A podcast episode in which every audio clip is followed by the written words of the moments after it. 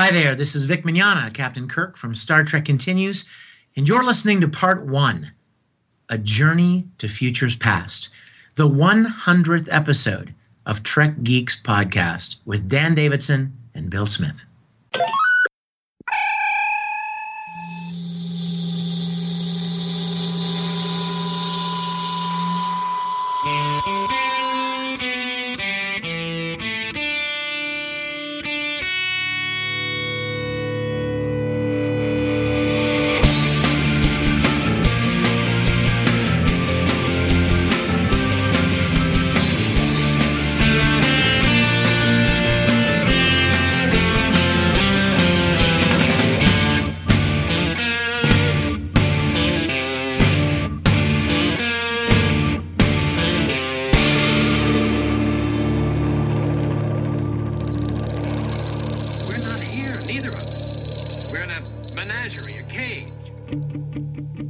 Welcome to the biggest little show this side of the Alpha Quadrant and to episode one hundred of the Trek Geeks podcast. I'm your guest host, Norman Lau from Blood of Kings, a Highlander podcast on the Fandom Podcast Network. Blood of Kings is about all things Highlander. It's about the movie from nineteen eighty-six, celebrating the thirty-year anniversary, and now in twenty seventeen, celebrating the twenty-fifth anniversary of the television show. So please visit Blood of Kings on the Fandom Podcast Network. So why are you listening to me? Why am I on the show? Who am I? Aren't you Norm? Well, Bill and Dan, they gave me the great honor of coming on this show and guest hosting episode one hundred. This is a milestone for podcasting in general, not just for them, but for the podcasting experience.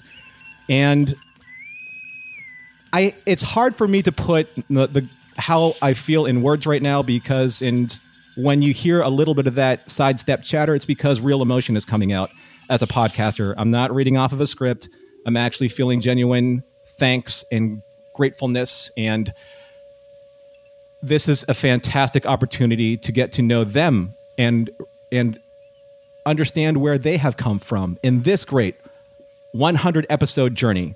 So when did I first meet Bill and Dan? I think that it was at the Star Trek convention, and I was in a fantastic costume. And one of my, uh, well, actually, it's the only costume that I was actually even recognized in, because one, it was a deep dive costume. Two, it was because it was one of the only significant Asian characters aside from Sulu in Star Trek in the original series, and that was Governor Corey. Bill and Dan came up to me. Uh, they have uh, been friends of mine. They've listened to some of my shows on Trek F M. We've got to get a chance to know each other really well. And uh, I was grateful to be able to actually shake their hands and thank them in person. So thank you, Bill and Dan, for inviting me on the show. But enough about me. Let's get to more me. I'm just kidding. Let's get to more Bill and Dan. So here we are, your one hundredth episode, real hosts of Trek Geeks, Dan Davidson and Bill. How are you? Uh, fantastic. Uh, we are so elated that you were here to share this with us and with our listeners. It's uh, it's exciting. You know, we've we've been kind of, you know, um, I guess anxious for the hundredth episode, because it's it's really a departure for us, and um, I just uh, I'm happy to celebrate it because it is such a huge milestone. I uh, I have to um, echo those sentiments from Bill. Of course, being able to talk to somebody else on the podcast is is just such an honor for me, and and my ears don't hurt as much as they usually do. Uh, so it's really great. Oh man! But in all seriousness, um. It's hard to believe that we've been doing this for one hundred episodes now, plus uh, with the supplementals and things, but um, could not be more excited and proud of of of what Bill has done and and and what we have been able to do over the past couple of years, um, and in expressing our love of this thing called Star Trek and expressing our friendship uh, in a way that people seem to enjoy. And so uh, I'm very, very thankful. Well, as as you may know, it's a very difficult thing to to do one episode, let alone ten, let alone yeah. fifty. To get to this particular milestone in podcasting, you have to have perseverance. You have to have a real aptitude towards it. You have to be willing to grow and to learn and take the licks, take criticisms and compliments, and and move forward and forge your way f- into the stylization that you have in a podcast. So What does this mean to you? I mean, when you look back at the overall career of when you first started, how does this make you feel? Does it make you feel prideful? Does it make you feel like, oh my God, we're done? Do you still have a lot to explore and discover? Where do you feel you are right now? Are you hitting your stride? Mm. You go ahead, Dan. Um, I don't I don't know if I'd want to say we're hitting our stride. I will say that over the past few months, uh, pretty much after every recording, Bill and I are just ecstatic because things flow so well. We've really gotten to read off of each other really well and continue the conversation. And Bill's able to admit when he's wrong about things, and, and it's usually most of the time. No, I'm just kidding. But uh, it's a lot. It's it, a yeah, lot. Um, it's it's surreal, I think, is a good word to use, Norm, because as we were talking about before we started recording, that first episode, ninety-nine episodes ago, that's brutal, man. Listening to it and, and to see how things have developed over time. Um, we've gotten to uh, discuss so many great things. Uh, but I said it a moment ago, and I'll say it again. This podcast is the ability for Bill and I to look at Star the Star Trek universe through a twenty-year-plus friendship, and that's the most important part of it for me. Mm-hmm. You know, I, I have to echo that one hundred percent, you know, and thinking about this earlier today, you know, we announced on Camp Khitomer that we hit our one hundred thousandth download off our feed today. And it's it's kind of neat. You know, it made me, I'm not going to lie, I'm an emotional guy. It made me a little misty-eyed, mm-hmm. you know, to think that there are people who, you know, access, you know, their fandom through our podcast. You know, our podcast has become an extension of how they enjoy Star Trek. And that that truly means the world to me. You know, I I never really thought that that would be a byproduct of of us just getting together and, and talking about Trek. So uh, I uh, where are we? Uh, I think we're just really getting started. You know, this is one hundred. I I can't wait to do this again at eleven hundred, you know, or...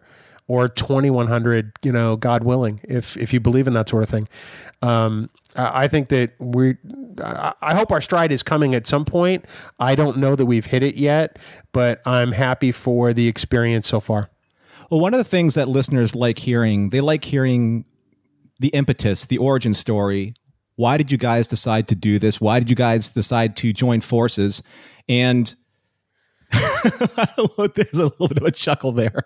Yeah. Um, there's there's a point in time where friends to get together and podcast, and it's almost as if, you know what, we would have these discussions anyway. Let's just right. throw a microphone in front of us and go for broke and see what happens. So how did this all start? Was there a specific conversation? Was there something like, hey, I'm going to get on the phone with Dan, Bill, let's get let's talk about Star Trek because we miss it so much. How did how did it go?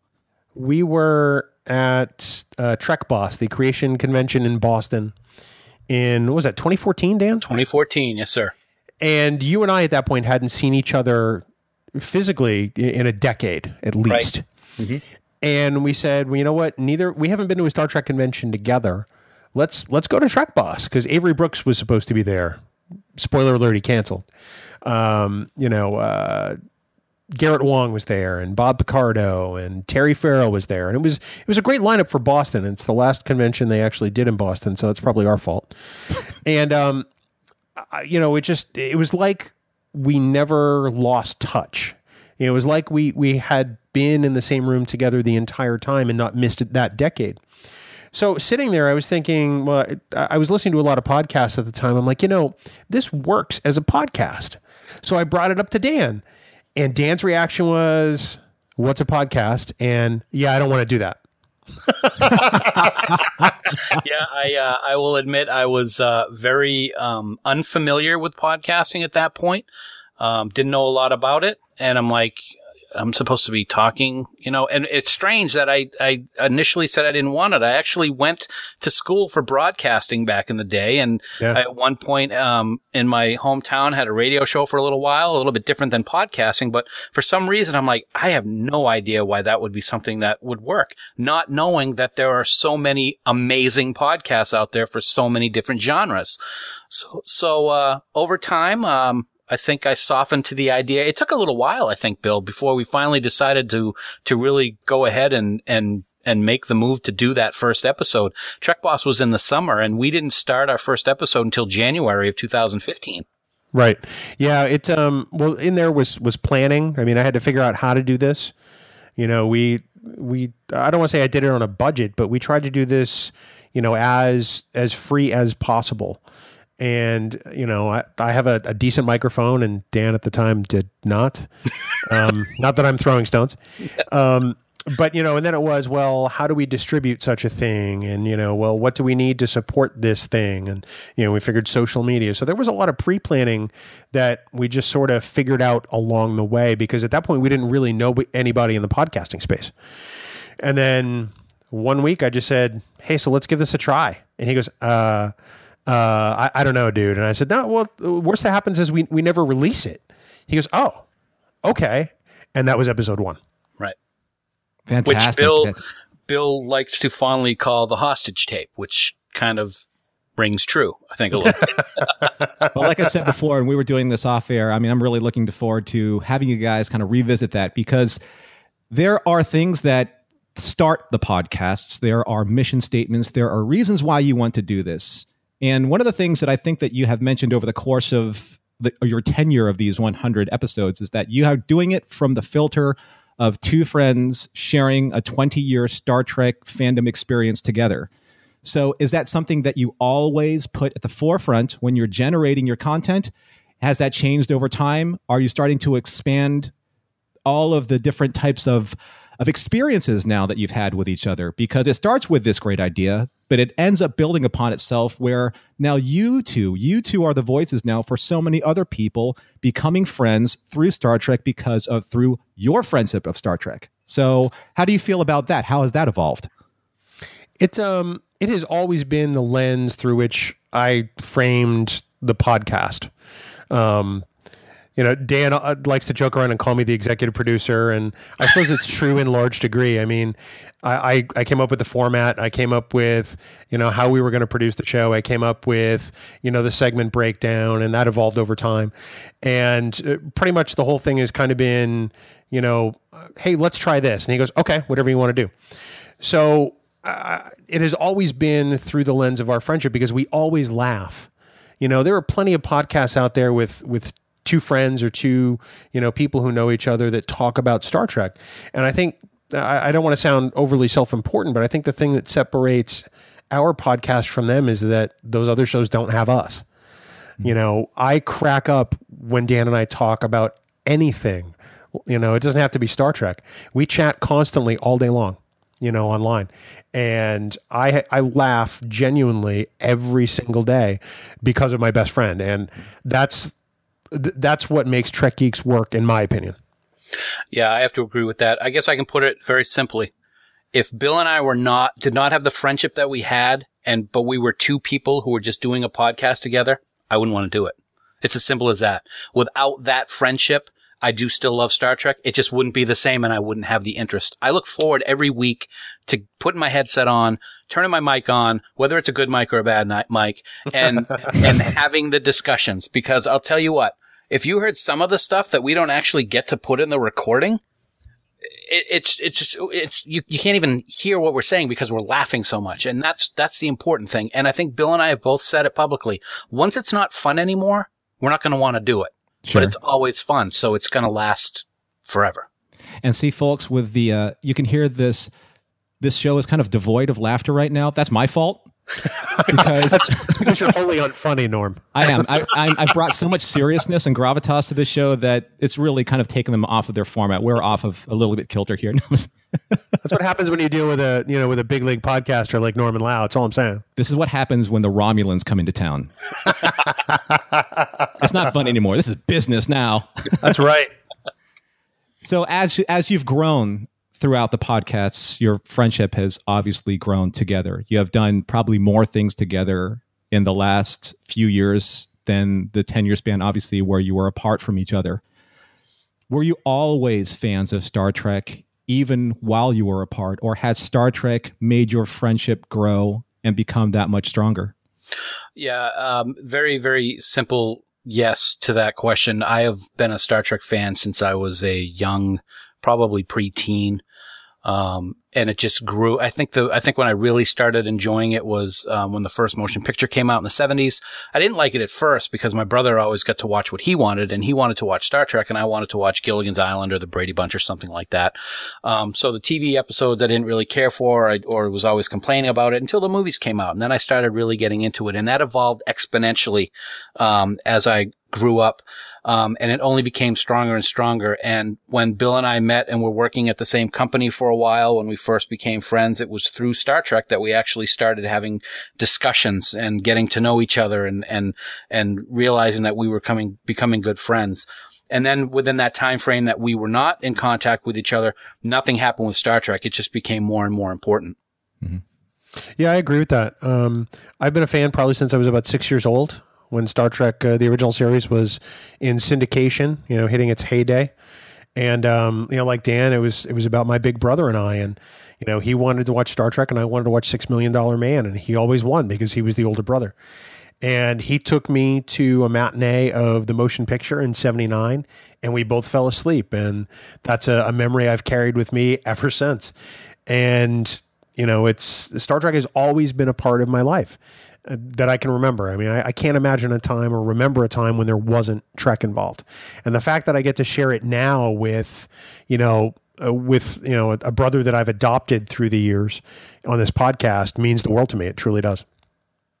Thanks, man. I, uh, I would al- also want to, uh, chime in in regards, we've talked about this a little bit on the podcast. I know we're going to talk about it probably a little bit more during the year, but Trek holds a very, very, very special place in my heart, not just because I love it so much and it's kept the friendship with Bill and I going, but I can literally say without any hesitation, without any exaggeration, that Star Trek saved my life. I went through a very, very dark period um in the late nineties and very early two thousands.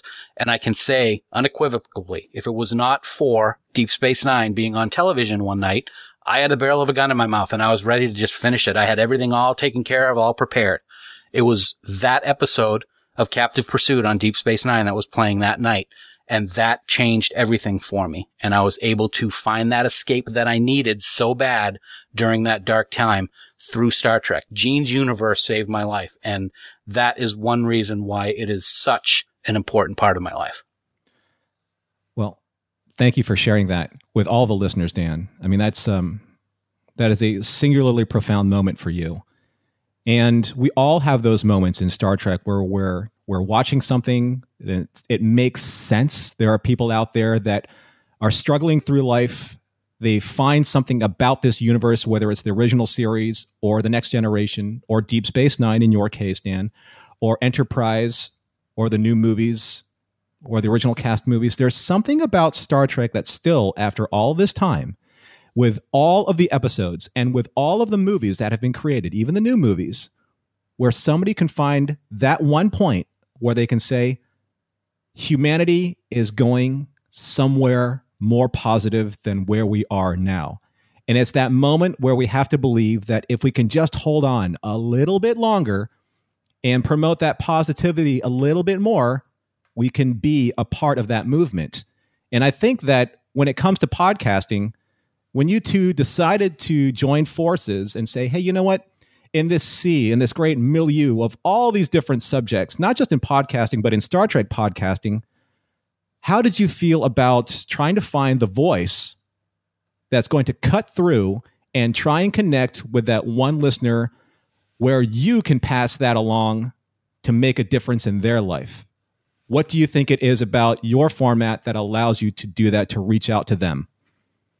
I, I, at first, I don't know that I thought that something like that would ever happen.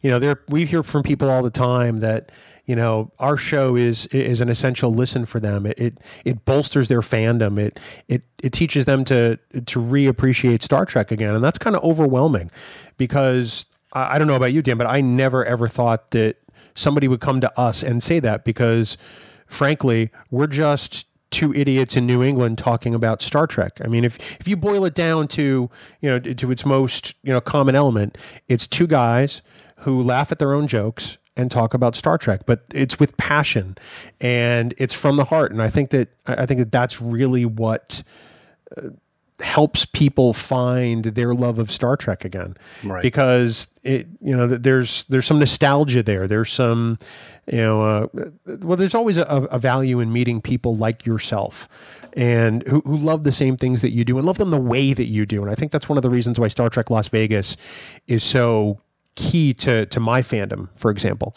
You know, I get to meet people all the time who love this thing the same way that I do. And, you know, I, I come away from it renewed. And I, I I think, I hope, I hope that's what Trek Geeks does on some level for somebody. And we're just fortunate enough to hear from people every now and then that, that it does. And that gives me an, an overwhelming sense of, of gratitude. It really does. I agree. I think that's what's what's important about what we do is, I said it a few minutes ago, if we were just sitting here talking blandly about, you know, inverse tachyon fields or or positronic nets, this, that, and the other thing, and facts and figures about Star Trek, who would, who would, I, I don't know if I would want to sit and listen to that all the time, but we have a very unique relationship in that, uh, and I think that shows through the airwaves, so to speak. Um, I think people can grasp onto that, and I think that people can sit there and go, wow, they really have a passion. Um, It's it's kind of hard to describe, I think, Norm. Mm-hmm. You know, it's funny because I think back to the first two pieces of feedback we ever received on Trek Geeks, and they are burned into my memory, and, and I will carry them with me for the rest of my days. The first one was, um, you guys need to be more like Mission Log because they're a great podcast. That was the very first piece of feedback we ever received. The, the second piece of feedback we ever received was essentially, and I haven't committed this one to memory, but I remember it in spirit and tone, was essentially, you guys are annoying. You laugh at your own jokes, and I really can't listen to you anymore. And I said to myself, okay, that person doesn't get it. I'm sorry they didn't enjoy the show, but this is what the show is. I mean, there are times where we're juvenile, I'm not going to lie, but it's fun. You know, if I get to throw out of your face at Dan, you know, it's it makes my night. It really does. And it's puerile and it's childish, but that's who we are. We like to have fun, and, you know, we, we could be serious. You know, we could do this a hundred different ways and not laugh at all, and I don't think people would enjoy it as much. Young at heart, I think, is a good term to use, Norm and mm-hmm. Bill. That's what we are. That's and not just here. I think both of us are uh, in in real life. And I think it's I think it's a very integral and important aspect of what we do every week uh, on the podcast. There's no re- Star Trek makes you feel young at heart. It makes me feel young at heart, and I'm sure it does for millions of other people. And to be able to express that, and for people to listen to it and appreciate it and like what they hear, is the biggest compliment I could ever get in my life. Do you guys remember, or has there been an a meeting with a fan that you've met at a convention that has been really, really, really momentous to you? Something that has said, you know what? Sometimes I don't want to do the podcast. Sometimes I just want to give it up. Sometimes I just like, yeah, it's just too much work, because it is. I don't know if people out there really understand how hard it is to do a weekly podcast. It's a very difficult thing to write the script, to do the production, to do the editing, to get it out on a weekly basis, because it's a product that we want to give to all of our fans. But there are those times, there are those moments where, like, you know what? That moment is all worth it. Did you guys have that moment? Yeah, uh, there was a moment. Unfortunately, I, I usually have all this information in front of me. There was a gentleman who came up to us at Star Trek Vegas this past year. We were in the uh, in the dealer's room near the giant um, display that they had for the makeup that they did this year. And we were standing there. We were talking with uh, Ken Ray from Mission Log, actually. Speak of the Mission Logs. Um And a gentleman came up, and he just stood off to the side and waited for us to finish. And he came over and introduced himself and said that he loved the show. He listened to it all the time, and he was wondering if he could do, if we could do him a favor. And we said, oh, God, yeah, sure, what? We went over to a table, and he pulled this, he pulled something out of his backpack, and he opened it up. And it was an old, gosh, Bill, what was it, nineteen seventy something? It was a, it was a Trek, it was like a Trek fan magazine. Uh, yeah, like a newsletter. Pamphlet, newsletter. Yeah. And he opened it up, and there were autographs all over it of the original cast members and Next Generation people. And he said, I love your podcast, guys. I listen to it every week. I want you to autograph this for us, or for me.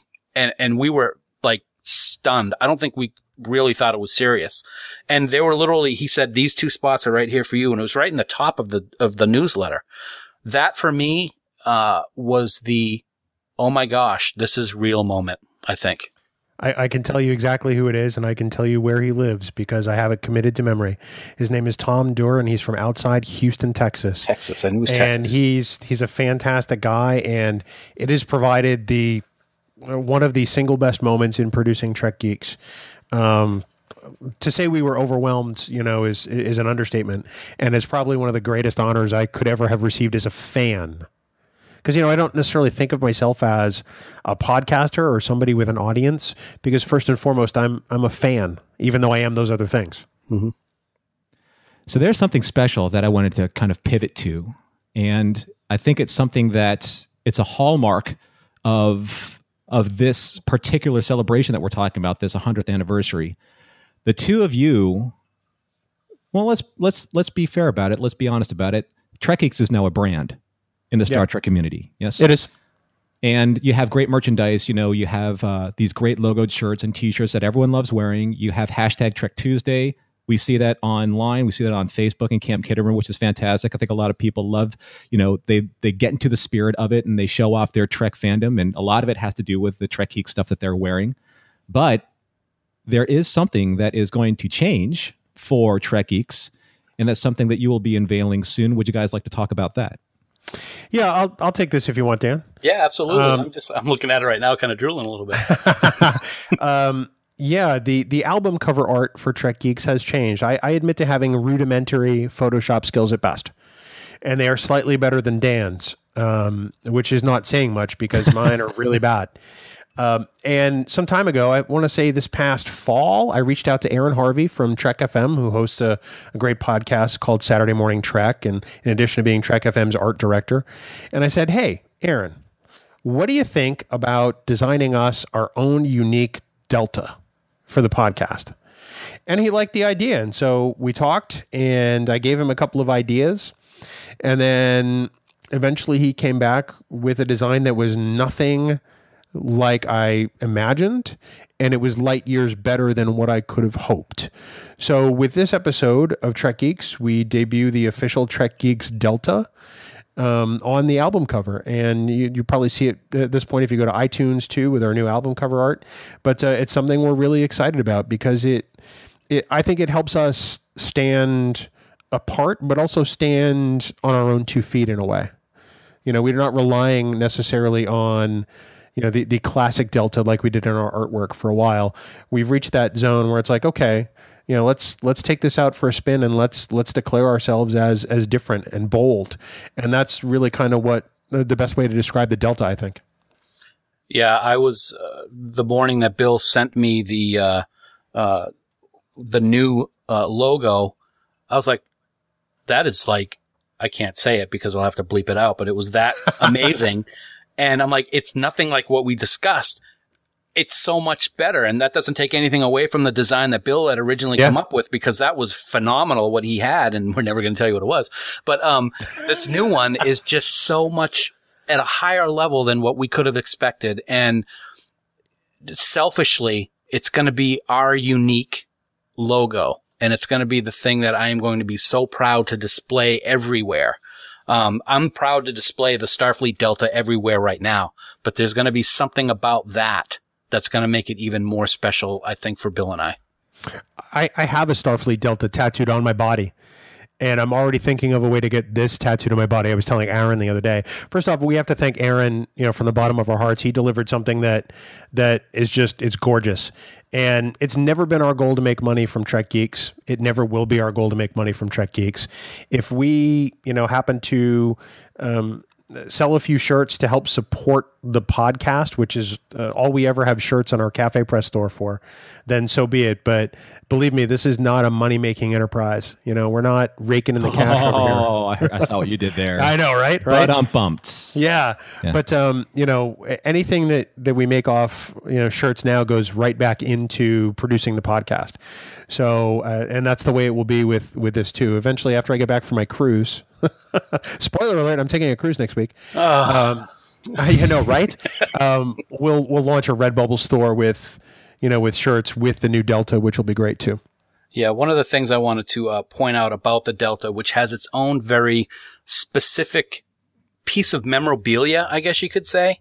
Sure. It's for those who are very, very in tune with, with Star Trek. You'll notice that in the Delta, first of all, for me, it, it kind of is both nostalgic and looking into the future, because it's got a kind of a little bit about, uh, it's got a little bit of a discovery look to it with the, with the different layers of the Delta, but also that little logo that's in the Delta is actually the official Starfleet Communications logo from Star Trek The Motion Picture. And I thought for Aaron to put that in there, it just meant the world to me. I thought it was fantastic. It's a total deep cut, and I love it. And it's it's what, you know, just push that Delta over the top. It's brilliant and it's bold. You've seen it, Norm. Yes, I have. Um, it's it, I think it's gorgeous, and I think that that little communication symbol icon is really just what what really emphasizes the geek and Trek geek. Yep. Well, I mean, both of you have significant Star Trek tattoos that mean the world to you. I know, Bill, you have Boldly Go, and I know, Dan, you have that lovely Defiant that's on. Thank you. You know, that's that's been done in the last, what, few years those were done? I got that done, and uh, Bill had his done, uh, what, a year and a half ago, Bill? Yeah, my Star Trek pinup, I got it uh, actually a year ago. Yeah, and I got my Defiant um, Deep Space Nine tribute tattoo in Vegas last year, so I've had it for less than a year now. So when you choose something like that, Dan, obviously Deep Space Nine is profoundly meaningful for you. Mm-hmm. But Bill, I'm still kind of on the fence of where you are with with your with kind of like the hierarchy of where you are with Star Trek. So, uh, yeah, yeah, um, Deep Space Nine has has become my favorite. Um, it means a great deal to me. I, I think partly because of the relationship between Benjamin Sisko and his son. I think it's the most beautiful relationship in Star Trek, and it's the only non-dysfunctional family relationship in all five live-action series. Mm-hmm. Um, T O S is a very close second because it's what I cut my teeth on. I mean, I love, I love Captain Kirk. Captain Kirk was my boyhood hero, and as you'll hear in in this episode today, the Enterprise was my boyhood ship of dreams and my safe place. So, um, you know, it's it says a lot for Deep Space Nine to to vault to the number one position, but after that, it's usually Next Gen and then Enterprise and then Voyager in that hierarchy for me. So I'm. I'm heartbroken that I won't be able to be with you guys in Star Trek Las Vegas, you know, come this fall, because I'm going to yeah. be on my own trip. Mm-hmm. But what are you looking forward to, to doing, achieving, seeing, meeting when you're there? Because you have a large fan base now, and we're entering the thirtieth anniversary of Star Trek The Next Generation as a celebration. So last year was the fiftieth. This year is the thirtieth. We're coming on these huge anniversary milestones. Is there something that you really just want to have happen while you're there? Or I know you guys have both been there many, many times, and there has to be something that really has to capture the audience's attention and mass. Because if I may, on social media, and social media is not the best place to try and gauge the pulse of real, true fandom, but it seems like every single time some type of just even meaningless piece of information that comes out in the Star Trek community is met with yeah. some interesting dynamics, you yeah. know, some negativity, some, some vitriol. Why do you think that is? And do you think that you two being there and being able to talk to your fans will be able to just kind of like help, you know, change the tide in some people's attitudes? Well, I, I think for me, this is actually going to only be my third visit to Vegas, uh, surprisingly. Um, Uh, third consecutive.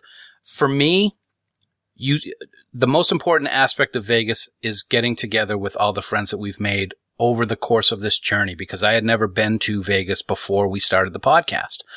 And to be able to meet up with the people that we've already met in Vegas and meet up with the people who we haven't met but have become friends with on Facebook and on Twitter, that's what I look forward to mostly. I don't want to take anything away from what's going on with the anniversaries, with the fiftieth last year and the thirtieth this year, but that's my main focus. It'll be great to sit in the audience and watch some of the panels, but it's going to be even better to be hanging out with people without Norm, unfortunately. Um, but um, it, it really is, that really is what makes it so unbelievably special for me.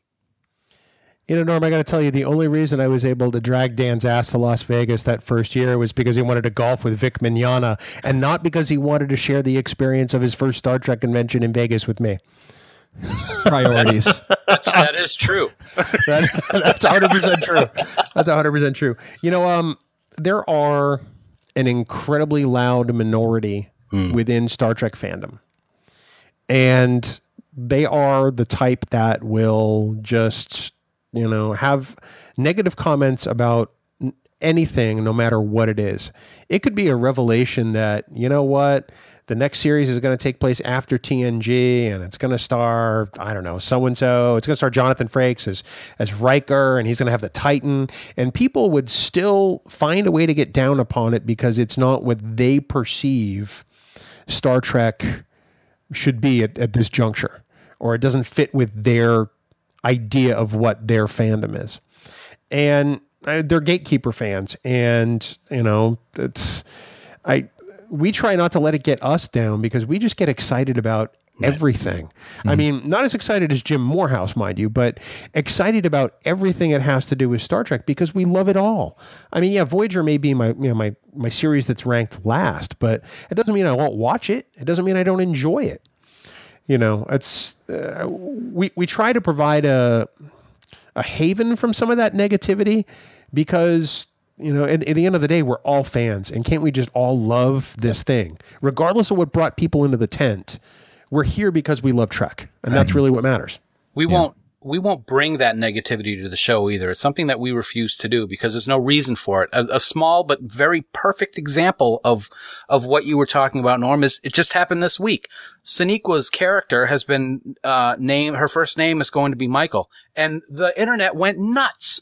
And mm-hmm. it's just something that I don't understand. I D I C, people. That's what I always go back to.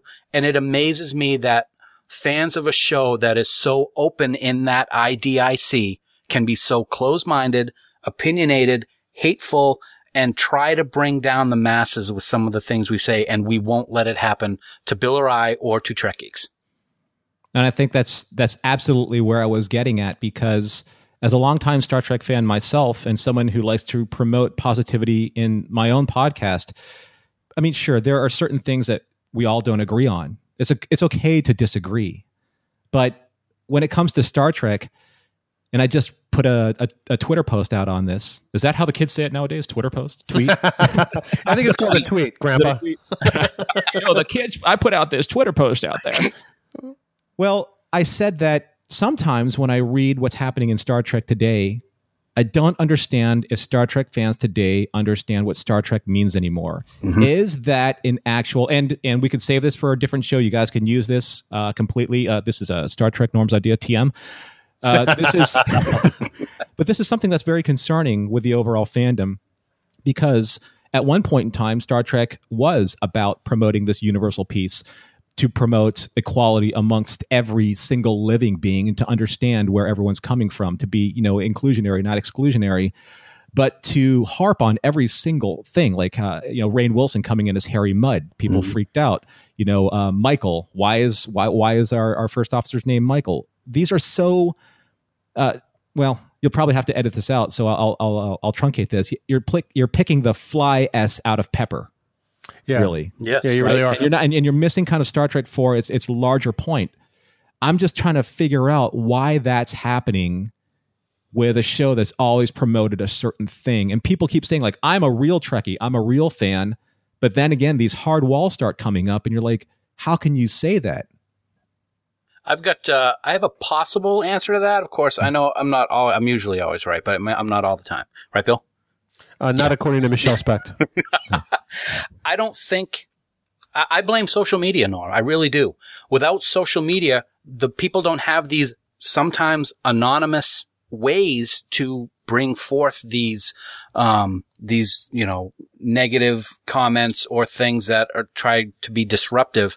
We didn't see this type of thing happened to this degree, I don't think, before the Facebooks and the Twitters and, and, and all that stuff. So I think it's a, it's a product of technology actually, and how we've advanced, and social media is uh, one of those, un- it's one of the unfortunate side effects of social media, in my opinion. You know, social media, and this is an analogy I know that you know all too well, Norm, is a dual-edged sword. You know, it's, there's a great aspect to it in which, you know, we can promote this podcast and, and people can find it. But by the same token, it's also the method by which people can anonymously snipe at things that they don't like simply because they don't like them. Mm-hmm. So we, we try to focus on what makes Star Trek great, and that's the stories and the people and the human element, you know, because there's something to celebrate in every iteration, I think. Yeah. Well, I mean, the way that I've seen it, and maybe you guys want to expound on this later on, in the nineteen sixties when, well, let's mean, you know, let's be fair, nineteen sixty-six, when the original series came out, you're looking at a future that many in that generation thought we would never achieve or never be able to reach. The space yeah. race, being able to go out into space, being able to use this technology to be able to bring communication between everyone on this planet Earth together. But now we've achieved that. Now we've been able to actually make good on what happened in nineteen sixty-six. Do you think that there's a disillusionment in the overall fan base where, you know what, Star Trek really isn't that special anymore? You know, what are the tenets of Star Trek if it's not promoting technology to bring humanity together? Because we've already done that, talking about social media. Or going out into space. Well, SpaceX and Elon Musk have landed successfully uh, the last few of their return rockets onto a spaceship. So we're there almost. So what about Star Trek now is special anymore, where people are like, you know what? I'll buy into that. I'll buy into that. Humanity itself is going to be able to reconcile its differences and be able to work together to be able to get out into space. Are we kind of doing that in a way where Star Trek isn't needed as much as it was anymore? I still think it's it's needed. You know, I, I think that you know, Star Trek approaches the future from a, a place of incredible optimism. And I think that that's, you know, what we lack in our, in our normal everyday discourse today. And I think that the byproduct is, you know, people don't apply that to their fandom. Um, I, I'm at a loss to explain, you know, why people, you know, don't see that that happens with Star Trek. Uh, maybe it's the franchise nature of Star Trek now, you know, where, okay, well, we'll get a new series or we'll get a new movie. Maybe it's, uh, I don't want to say they're clones, but, you know, maybe some of that, that uniqueness and that, that originality has, has dulled for some people as iterations of Star Trek have carried on. But personally for me, uh, I think that's one of the reasons I love Star Trek Continues so much uh, as a tangent, because it's helped me rediscover that positivity and that hope. So I, I, I think uh, for me, I, I think it's just the way the discourse in this country is, where everything is just so polarized that unfortunately it affects fandom now too. Yeah, I would agree with a lot of what Bill said. One of the things for me, from a from a kind of a physical uh, aspect of Star Trek, and Bill mentioned it a little bit. One of the things that brings me greatest joy with any of the series that have taken place since the original series is when they reference things that took place during the original series, or when Voyager mentions the Starship Enterprise, which they did on last night's episode that I was watching. It brings me back to when I was younger and when I, when I started becoming a fan, and, and that means a lot to me. So I look at that aspect of it, and it means a lot. But also, one of the taglines for the motion picture was "The human adventure is just beginning." One of the things that I remember, I don't, I don't remember seeing a lot of interviews with Gene Roddenberry, but one that I've always remembered is he's sitting in front of this god awful paint splashed looking backdrop, talking about how his vision for the future is one of hope and one of optimism and one that people have put aside their differences. That's what I think is still important to Star Trek. Not so much the technology. If we get the technology to go out to other planets and do all these things, yeah, that's great. But the core of Star Trek will always be those humanity stories and how we have continued to better ourselves in the twenty-third, in the twenty-fourth centuries. And that's the core part that means the most to me. I mean, Bill, you've mentioned it, and Dan, you just mentioned it. And it's something that's very near and dear to my heart is the original series. But with everything that's happening in fandom today, we have a lot of these great fan projects that are happening. And for all of us, I think that all of us agree that Star Trek Continues is probably, for us, something that really touches deep and resonates deeply with us because it emulates what we believe the original series was about.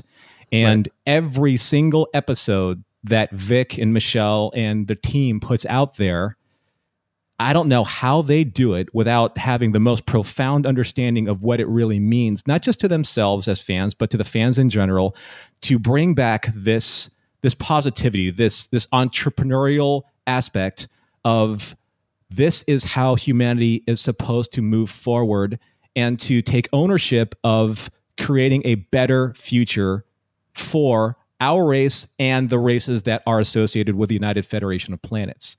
Now, with Star Trek Continues, there is something that we're going to talk about very soon that is very incredibly special to both of you. And there's an audio documentary that you have created for a very significant trip. This trip and and let me know if I'm overreaching. This trip is probably one of those life-changing moments for the both of you. Absolutely. Yes. Yeah, without a doubt. So, I'm sorry, Bill, go ahead. No, I was uh, I was going to say I, I I I think Dan will agree with this. You know, it's I make this reference in the audio documentary um, that you'll hear, you know, later on. It's it's kind of like the first time a little kid walks into church, you know, and you're met by that, you know, this this gigantic space which is meant to make you feel small and to intimidate you. And the first time you step into the corridors of the Starship Enterprise, it's very much the same feeling. There is, it does feel intimidating because this is something you've loved your whole life, and you finally get to reach out and touch it. Mm-hmm. It's tactile, you know. There, there's there's something real to it. It's tangible, and it's it, it's a moment that I will take with me forever. Quite frankly. Yeah, there are, there are no real words to describe what that feeling is. The first time that we saw that bridge lit up and working. We weren't on a set. We we weren't. We were not on a set. We were there. We were we were sitting on the bridge. Um, I I kind of I kind of um, compare it to, and it's not as it's not as big possibly as what Bill just talked about. But when you're a little kid, being from New England and growing up in New England, the first visit to Fenway Park, yeah. That is a tradition that every every youngster in New England, I think, needs to experience. It is a it is an amazing moment. You walk up the stairs. And you see this field that you've, you know, grown to love, even if you've only just a little kid, you know, in, in your eight, ten year range. It's a moment that people don't forget. This is exponentially higher than that first trip to Fenway for me. Um, it is one of the top moments in my life in terms of experience and, and just sheer awe and appreciation. And you were given the Cook's Tour in a way. Yes. I think that was yeah. an easy thing did to that make that, but did that make the experience a little bit more special? Because there, there's the tour, and then there's the there's the uh, the velvet rope tour.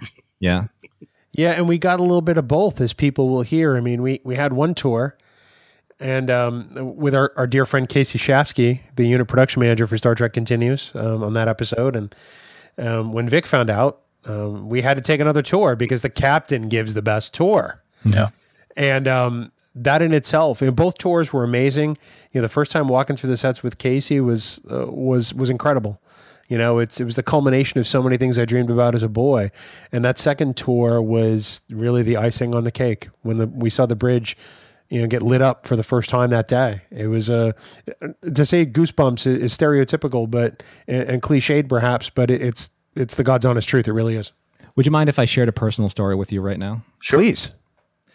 So I brought my best friend, Todd, and you met him, tall blonde guy. Yep. Yeah, yeah. Who uh, who is uh, in love with impersonating Cap- uh, Commodore Decker.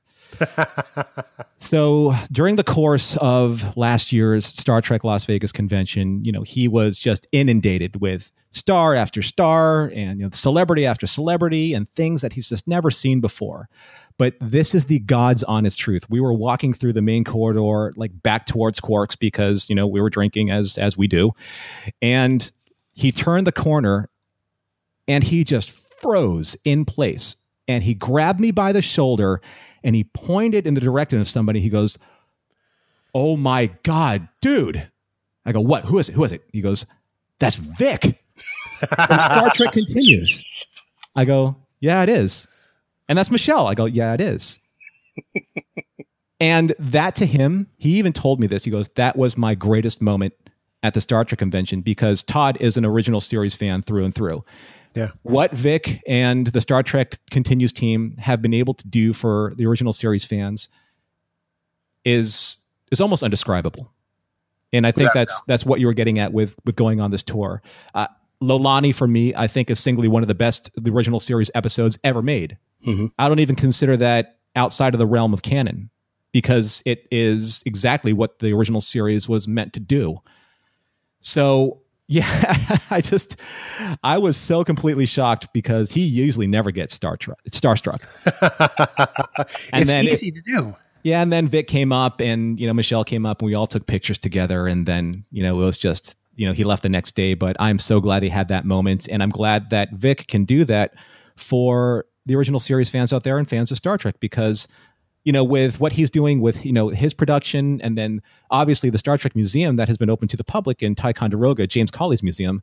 Yep. That gives people firsthand access to mm. why this is so important to all of us. What does it mean? Why in the lexicon of all of fandom does this mean so, so deeply and profoundly to all of us fans? It's because we want to relive something in our lives that is quintessentially pure, that is untouchable in our own soul.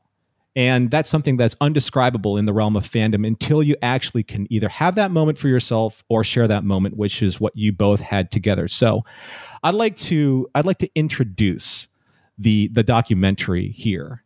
And the trip to the final frontier is one that Trekkies everywhere wish they could make to touch a piece of their fandom and make it real. Bill and Dan thought they were just going to see the Starship Enterprise, but they soon discovered this pilgrimage to rural Georgia would be so much more. Please join us now as they take a journey to futures past.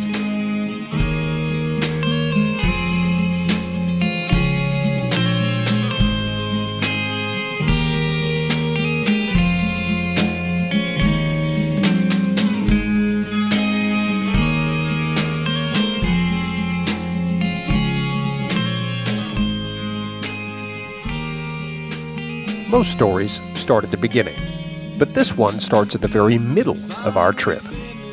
After our first day on set at Star Trek Continues, we were invited to dine with the cast and crew at an unnamed restaurant chain steakhouse.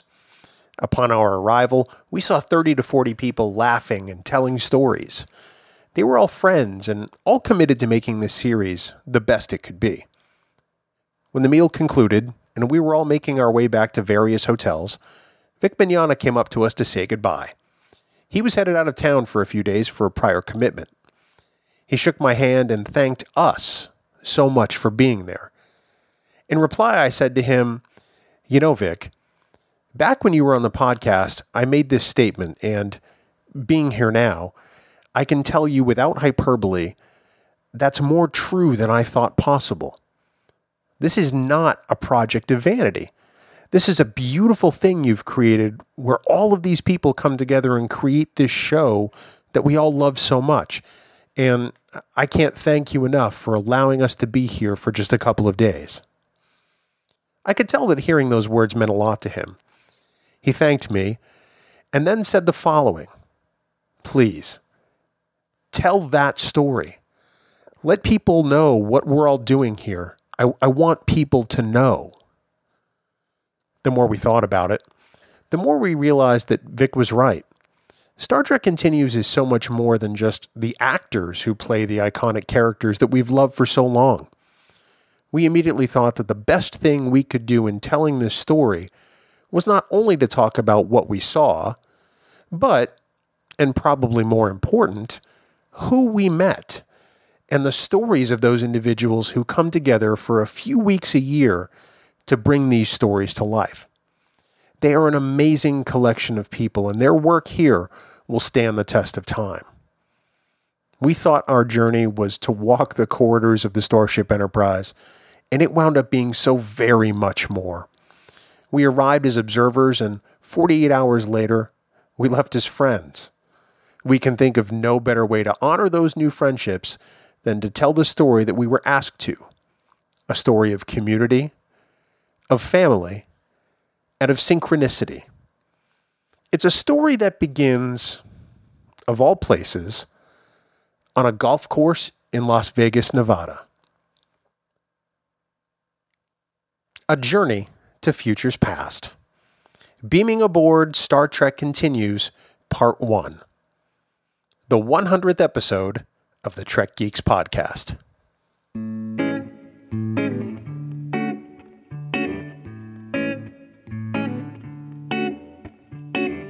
Lazarus, I've been thinking, you're always on my mind. Lazarus, you've been looking, and I've been hard to find. Lazarus, the solution. Let's use The Guardian Forever to go back in time a bit. It was May of two thousand fifteen, and we had the pleasure of welcoming Vic on the podcast for the first time. At the end of our discussion, the conversation tor- turned towards the convention in Vegas, and I wasn't actually planning on attending. Initially, I had always planned that my first Vegas convention would be the big one, the fiftieth in two thousand sixteen. Anyway, Bill goes on a ramble in great detail about the history of his trips to Vegas every year for the convention and the night golf with his friends, which had become a tradition, and Vic is just loving every minute of it. So Bill says, "Hey man, why don't you just join us for a round of golf?" Yeah, I'm sure everyone can imagine how I felt when Vic said, "Oh, that'd be great, let's plan on it." Yeah, my hero, Vic the Captain Mignogna, was going to be playing golf with my best friend in Vegas during the Star Trek convention. Well, I couldn't have that, so I frantically did my research, talked to Bill's lovely wife, Kelly, and after getting the okay from my lovely bride, Susan, surprised Bill on the next episode of the podcast that I would be joining him in Vegas for a week of fun and, oh yeah, golf with Vic. So as the weeks until August's arrival went by at a snail's pace, we both kept in touch with Vic and made the plans to really play golf while we were out in the desert.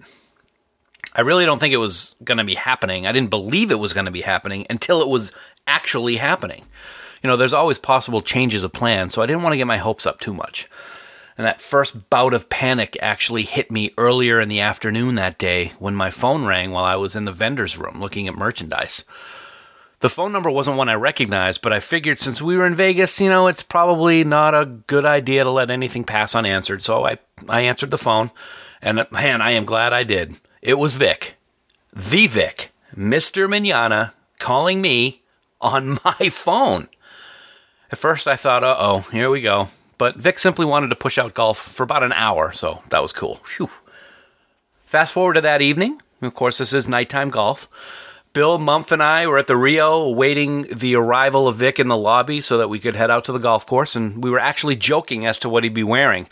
And I casually mentioned that it would certainly be Star Trek related. So sure enough, about ten minutes later, we see him walking towards us with a huge smile on his face, carrying several golf clubs in hand, and wearing a black T O S t-shirt with the T O S letters in the colors of the uniforms.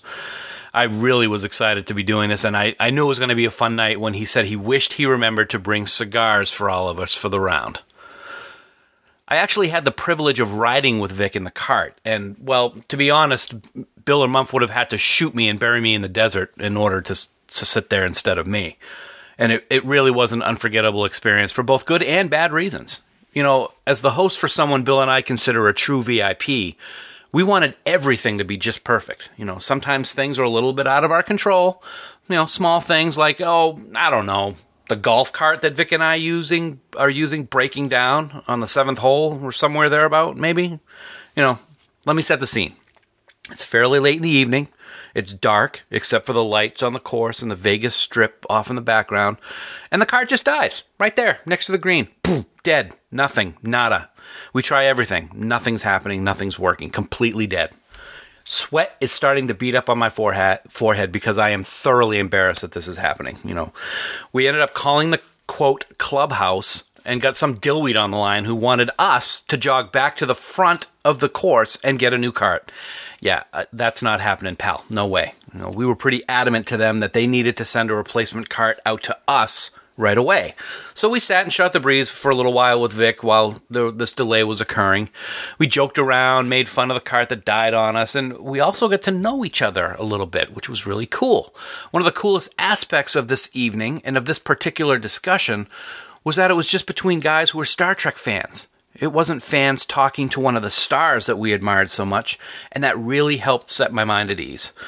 So as we saw the two carts coming up the path, we unhooked our clubs from the dead cart and transferred them to the new one while the course employees tied a rope around the dead cart to tow it off, hopefully, to its final resting place. Let me uh, actually share one aspect of Vic with all of you.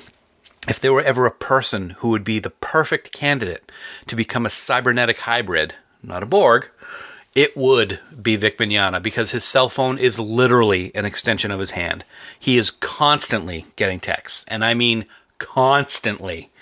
He has an uncanny ability to be reading and answering texts and stay focused on the conversation at hand, and that was really impressive. It just shows how busy he is all the time. I was also, you know, I got to say I was impressed with his golf game. You know, it was a true contest between he and I. I think there were two other dudes with us, but I don't really remember. You know, and that contest went down right to the very last hole when I fell apart like a wet paper bag. Yeah. Uh, yeah, some say I never had a chance. Some say it was never as close as I make it sound. You know, but Vic and I know, and I think I think he was scared. Yeah. Uh, it, you know, it's clear that he's a competitor like I am, and it came right down to the wire. You know, he had his strategy, though, and it worked perfectly. During the round, we started talking about Star Trek Continues and what it meant to Bill and I and how it continued the legacy of T O S.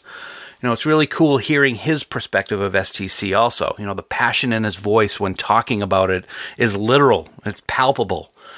So we discussed, I actually brought up the fact that I would love it if Bill and I could sometime go down to the set during filming, and then we could do a podcast on the experience. He actually actually loved that idea and said that, you know, he'd put us in touch with his go-to guy, Casey.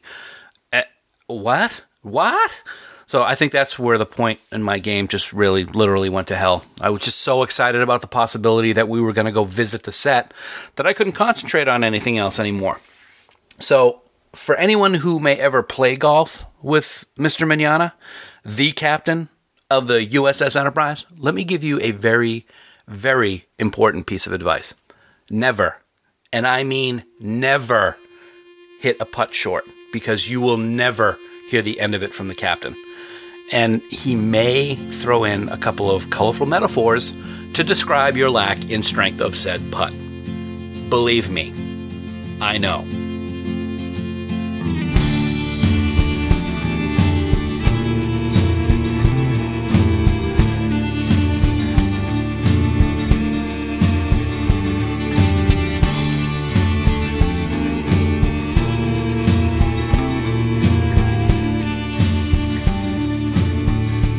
Chapter two, The Journey.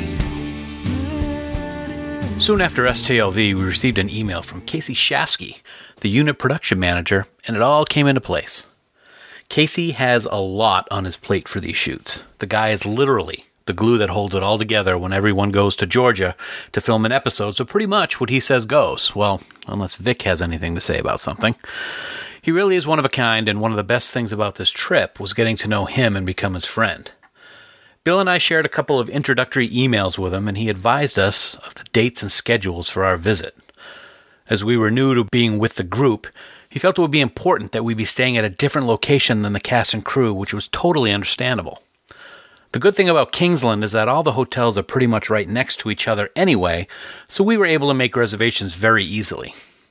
Casey advised us that we would be able to visit the set for two full days of shooting, which we were completely ecstatic about, and that, of course, everything was top secret and not to be discussed with anyone before, during, and after our visit. Before we knew it, November was upon us, and we were getting ready for the trip of a lifetime. But oh, how frustrating that trip turned out to be. The first leg of the trip was really uneventful. I stayed at my sister's in Nashua the night before and then drove to pick Bill up at his house on the way to the airport in Manchester, New Hampshire for our one p.m. flight to Baltimore. The flight was uneventful. But then in Baltimore, when we were sitting waiting to board our connecting flight, those dreaded words came over the speakers. Ladies and gentlemen, for those of you waiting to board flight four twenty-five to Jacksonville, the aircraft is experiencing a maintenance problem, and at this time, the flight will be delayed. Great.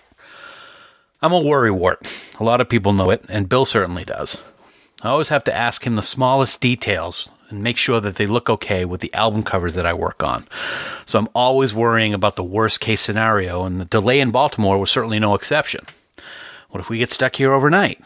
What if we are unable to get to the studio on time? What if we have to cancel? And I'm sure Bill was quite ready to kill me. But luckily the delay was only about three hours. Uh, they had an extra plane at the gate because Baltimore is a hub for Southwest Airlines. So I kept Casey updated as often as I could, but since it was going to be close to ten before we arrived in Kingsland, we made the decision to just meet at the studio the next morning instead of trying to meet up for a late dinner. We arrived in Jacksonville, got our luggage, picked up our rental car, and drove up to Kingsland, Georgia. It had been raining most of that afternoon, and it was very humid, so the drive was very difficult because the window was really fogged up, and the wipers were practically non-existent. But we made it. We arrived at our hotel and unpacked and got settled in for what was sure to be a long and exciting couple of days. A little bit of backstory. Every time I go to Walt Disney World with my family, we have some unique phrase that we use constantly throughout the trip. Even though this trip was with Bill and not my real family, quote unquote, this trip was no different.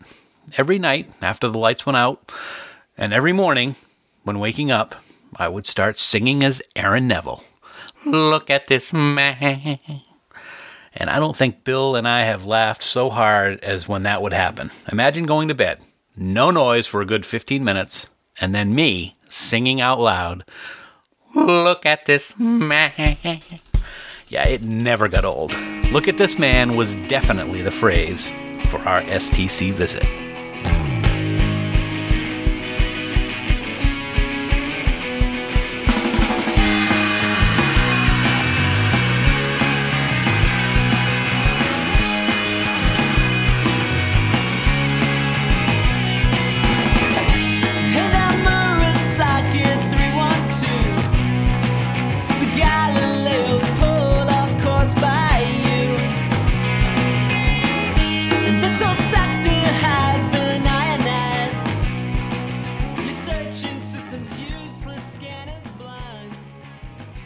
Chapter three, Beaming Aboard. As one might expect, we didn't sleep much the night before, and it had nothing to do with Dan's Aaron Neville impersonations. There was a lot of nervous anticipation and energy, and we might have felt like young kids waiting to race downstairs on Christmas morning to see what Santa had brought. It's really no exaggeration to say we were ready for the day hours in advance. Now, I'll admit it, I was antsy. I had no idea what to wear. I must have gone back and forth between various Trek Geek shirts, and then, when Dan picked the same one, I decided we probably shouldn't look like twins, so I changed. I checked the gear repeatedly, and, and then I checked it again. I checked my backpack repeatedly, and then I checked that again. I made sure I had audio cables, and charging cables, and car keys, and Advil, and every possible thing that I might want or need. It's like I was packing for an expedition into the unknown, and in a way, I suppose I was in a sense. With that abundance of time, we decided to stop and get some breakfast, and it wasn't long before we discovered there was a Cracker Barrel in the area, and well, when hash brown casserole calls you, you, you pick up the phone and you say hello, that's all I'm saying. Now, every other Cracker Barrel in the country I've been to has been one of the busiest places on the planet. Well, not this Cracker Barrel. We'd hoped to be able to eat up some time and not get to the studio too early, but we found the one restaurant in this chain that nobody appears to go to. We made up two-thirds of the customers in this restaurant that day, and we had our food in less than ten minutes after ordering. We just took this as a sign and figured we'd get to the studio early. Butterflies be damned. Okay, you ready? I'm ready. Let's go find this place. Oh, my God. Let's see what's on the radio first. Look at this man. All right. I don't really know what to expect. Huh? You know, I mean, it's it's like we get to we get to do something that so few people get to do, and we're we've been invited. Yep. You know. Yep. But still. That doesn't make it any less nerve-wracking. Right, right. Because I don't want to be that guy. Right. Oh, my God. Because usually you are. uh, to some extent, I suppose that's true. Well, it's a, uh, it's a kind of a gray day. It's very gray. It's not as warm as it was when we came in last night. Yeah. But, uh... the sun's shining in my mind, though. It just, it's it's going to be really incredible and weird and bizarre the moment we step foot near those sets. Oh, my God. Oh, my God. I mean, I don't even know if we're going to be able to, to have free reign and walk down corridors. Yeah. Or, or anything like that. Yep. But which is another thing. How many of the places all throughout the country have the corridors or have all the different sets? I mean, we know that there's a few sets here and there of the bridge, but... these guys got, like, the shit, man. So, okay, so we're driving down this road, and we're in We're in rural Georgia to some extent. I would say that is a good description. Um, here's a guy who looks like he's wearing a cape. Yeah. No, there's a store. It's called Box, of all places. Box, yeah. Damon Box. Damon Box. Damon Box. Definitely the right place. Um, but, I mean, we look like we're driving through, you know, your average, you know, um, small town outside of uh, some large place. Yeah. This is not where I would expect no, it, it, a Star Trek studio. And you got to wonder, when the people who originally started working on these sets, they picked that for a specific, this area for a specific reason, that they want it to be unassuming, and they didn't want people to know where it was, or did it have something to do with something else? Well, it was originally the the, uh, the Farragut yeah. studio set, yeah, and they did an amazing amount of work. They I did. mean, a lot of what's freestanding there now yep. was started by them, and you know they get all the credit in the world for laying the groundwork. And then you know Vic has mentioned to us that they've made improvements and and created some new stuff, and I can't wait to see what that's like. This, I don't know if this is the main thoroughfare through this town or not, but there's already some Christmas decorations on some of the light poles. Yeah. And it still looks like your average street in, you know, your average small town. yeah. yeah. Or New Hampshire. Yeah. It is, uh, it's interesting. I think we're, uh, we're coming up on the one mile marker to go. We, uh... Excellent. Yeah, this is, looks like another kind of... Okay. I gotta describe where we're at. Have you ever seen the old old movies where... A good example is Thor. Everybody, you know, people who've listened to the podcast have probably seen Thor. You know that old New Mexican town that they're in near the end? And it's just like an old main street. It looks like a modern Western town. Yeah. This main street looks like that. It really... it does. There's a lot of smaller businesses. Yeah. It, um, you know, it looks smaller than, like, say, Laconia, New Hampshire. Yeah. Um, there's a there's a dent and windshield repair place that has its business details hand painted on the outside of the building, like in Sharpie. Yeah, that's really what it kind of looks like. There's a small used car lot. There's a a small knick-knack shop. There's a a restaurant that looks, you know, fairly special with French cuisine, which seems out of place. There's railroad tracks which seem to run all through this community. Oh my gosh, yeah, everywhere. Yep. And we're going over those oh, oh, oh, now. Oh, oh, oh, oh. Very nice memorial uh, right there. Yeah. Various Veterans Memorial. Tomorrow's Veterans Day. Uh, I think it's this one. You can turn here. Yeah, yeah. It's not. It. We right. didn't turn this. I don't know. Yeah, yeah. Yeah, we. I think we yeah, can get there. Is, yeah. I, think I don't think it what, matters this is what the which G P S is saying, so this is what I'm taking. All right. I don't think it matters which of these turns we take, as long as we take uh, the next yeah. one correctly. This looks like some typical southern wow. landscape it's with like the a, trees hanging God. over the road. We are in the middle of nowhere. Yeah, that's a good way to put it. But a half an hour away is somewhere. All right, so according to the G P S, it's straight ahead. And is that a lot?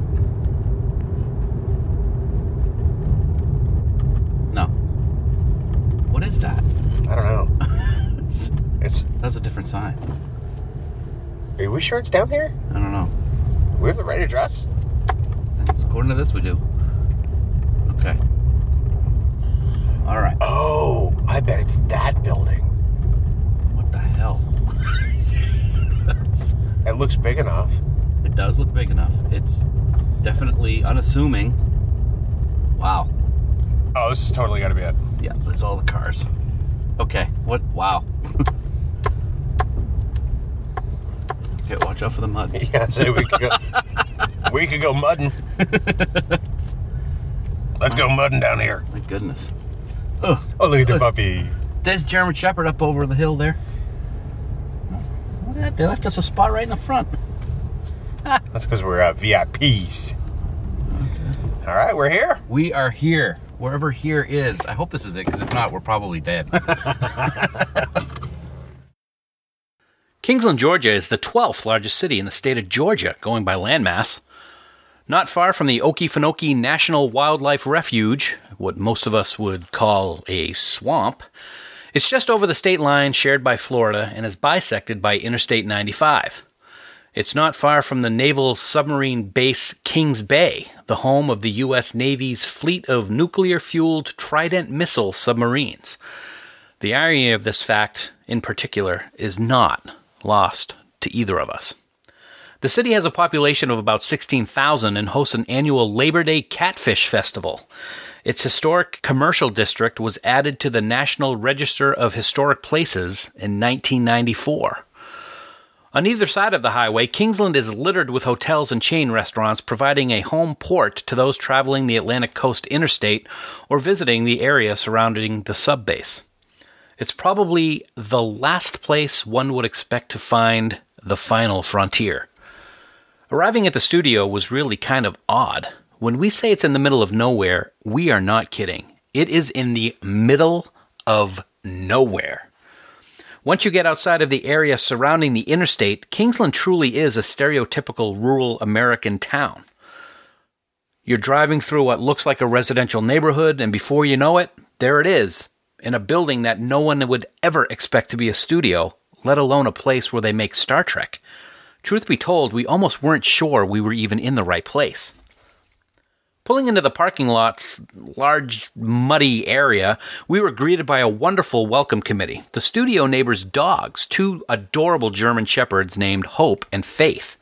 They were probably more relieved that there were no aliens invading their territory again, which we have seen in pics with Todd Haberkorn in full makeup. A quick sniff and wag of their tail, and they were off to their big dirt pile to watch over their kingdom once again. Our first humanoid contact was with our pen pal, Casey Shafsky. He was bringing out some garbage uh, out of the studio when we drove up, and he walked us into the studio, and immediately Bill and I felt at home. It was normal, and it was inviting. Now, we mentioned a bit ago that this facility was an unlikely studio. Half of it used to be a garage of sorts, and the other half of the building used to be a church. When you cross the threshold of the door, you're met by two things: the episode posters from the current tenants and a Bible verse from the previous ones. Second Corinthians five seven, "For we walk by faith, not by sight." It seems slightly out of place, but yet it doesn't, especially given the faith that Star Trek fans have put in the volunteers who congregate here to create stories that so many have come to love. Casey brought us down a short hallway into a large room filled with tables and chairs, which was pretty much the area that everyone gathered in when they weren't shooting or working on the episode. That's the first thing I noticed. There were no separate dressing rooms for the stars, let alone trailers. Everyone hung out here together. Everyone was on equal footing, regardless of their job in the production. We immediately got the sense that this wasn't going to be an egocentric experience in any way. Adjacent to the common area is an office, but it's not an office in the truest sense. It's an empty room with someone's laptop on a table. There are no frills or office furniture and certainly no brand new carpeting. It's a usable space where people can accomplish tasks. Just through the office is makeup. No cameras are allowed in, and since it's not a huge space, the only people in there are those being made up and the people performing their magic to effect the transformation. People like Star Trek Continues producer and makeup supervisor, Lisa Hansel. It's a role she shares with her husband, Tim Vidito. Whether it's making up Tellarites, Orions, Vulcans, or even humans, their creations look as though they stepped right out of the original Star Trek. The time they spend here at S T C, like that of many other people here, is their vacation. That's right, Tim, Lisa, and the others take time they would normally spend on vacation and spend it in rural Georgia creating Star Trek simply because they love it. Odds are, if you've interacted with S T C on social media, then you've probably interacted with Lisa. In her element, she's pretty focused, and I'm almost afraid to say this, maybe even a little intimidating. That could be because I know she's a second-degree black belt. In my conversation, though, she is the exact opposite, and it didn't take long for Lisa to become one of my absolute favorite people on the planet. Recreating the look of such an iconic series is a huge challenge. I asked her about that, as well as how she got her start in the industry. Um, actually, it started at a Star Trek convention. Uh, interestingly enough, I attended the um, Las Vegas Star Trek convention in uh, two thousand five, and I was going to cosplay T'Pol. Oh, wow. And my friends had told me that I resembled T'Pol, and I had this uh, costume made up and everything. I had these really funky ears and no idea how I was going to put them on. I was thinking double stick tape. Uh, I, I really had no idea. And someone said, hey, there's this guy in the vendor's room who's doing special effects makeup. Go, you know, go talk to him, get them put on. And sure enough, I found this guy um, doing just that and set up an appointment to get my ears and eyebrows done. And uh, fast forward five or six years, we're married. That's awesome. So, yes, uh, it was a match made in Star Trek. That That is the, the best story ever. Right? I, lo- I love it when people ask me how I met my husband, because I get to tell that story. You, um, you're probably one of the few nerds yeah, that and, can actually say you found love at a Star Trek convention. I just want to point that out. I'll take it. I'll take it. So, yeah, um, He, so he was into it, of course, and I started assisting him and just kind of fell on board. And we run Impact Effects, uh, which is our, our business. And I became more proficient in the beauty makeup, the humans, as well as the aliens. And that made us more marketable. And I've just been doing it ever since. That's awesome. So yeah. What's the biggest challenge you have in recreating the look of the original series then? That's really challenging because, um, as you know, the original series was shot on film, and everything we do is H D and digital. And even though there's a certain film grain and judder added in post-production to make our episodes appear more like the original series, it's still H D. So trying to recreate that old pancake-style makeup look from the late sixties and still have it not just completely detract from the story in H D is a real fine line to walk, definitely. I, I can only imagine, you know, I remember watching the original series and you always see the soft focus when it went to, you know, women or close-ups of, of women in Star Trek.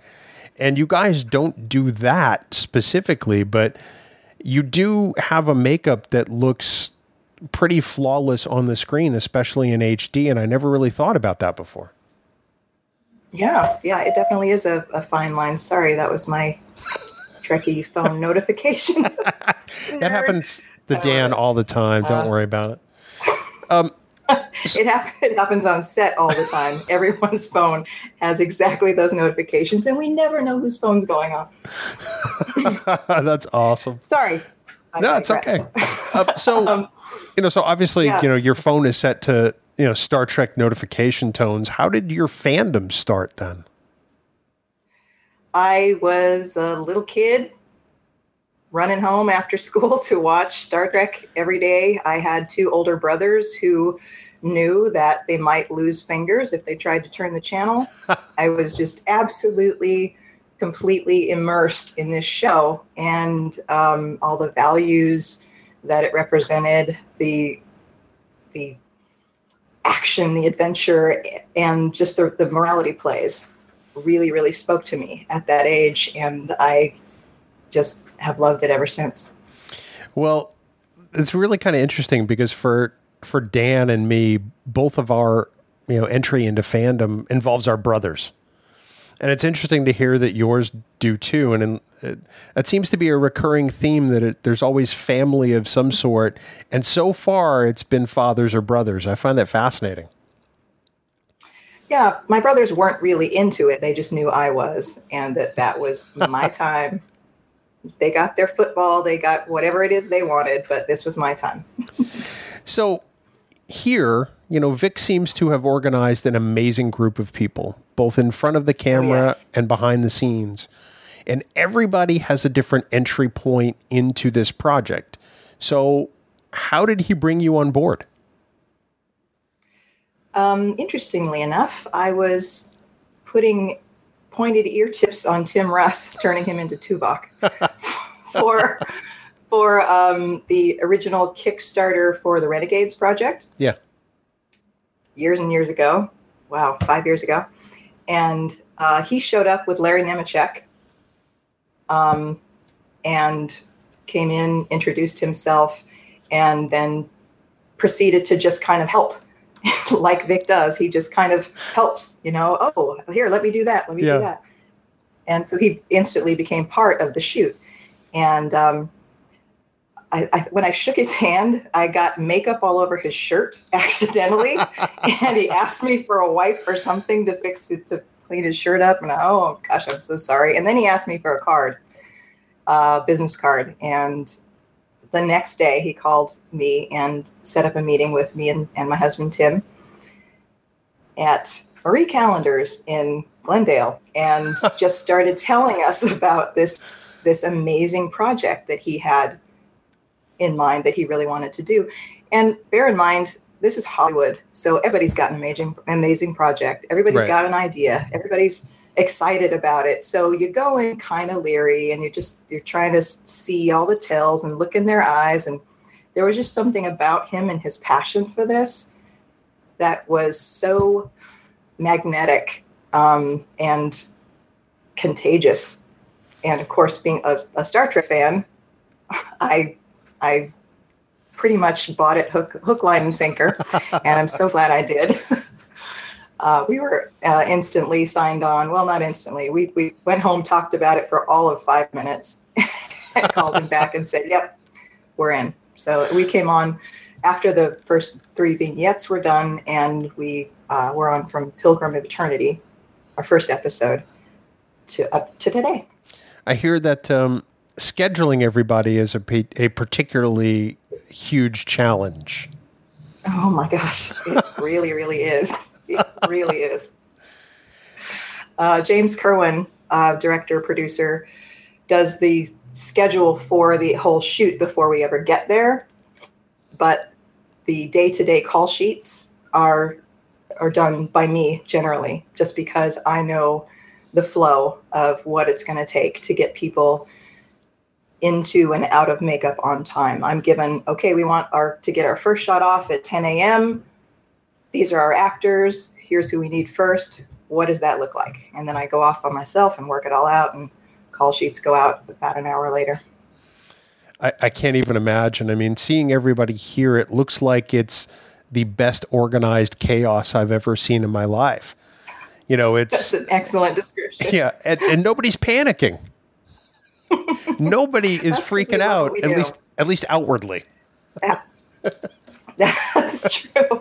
It's because we love each other and we love what we do so much that we're in Disneyland. It, it's a lot of work, but we we wouldn't be anywhere else. We would not choose to be anywhere else.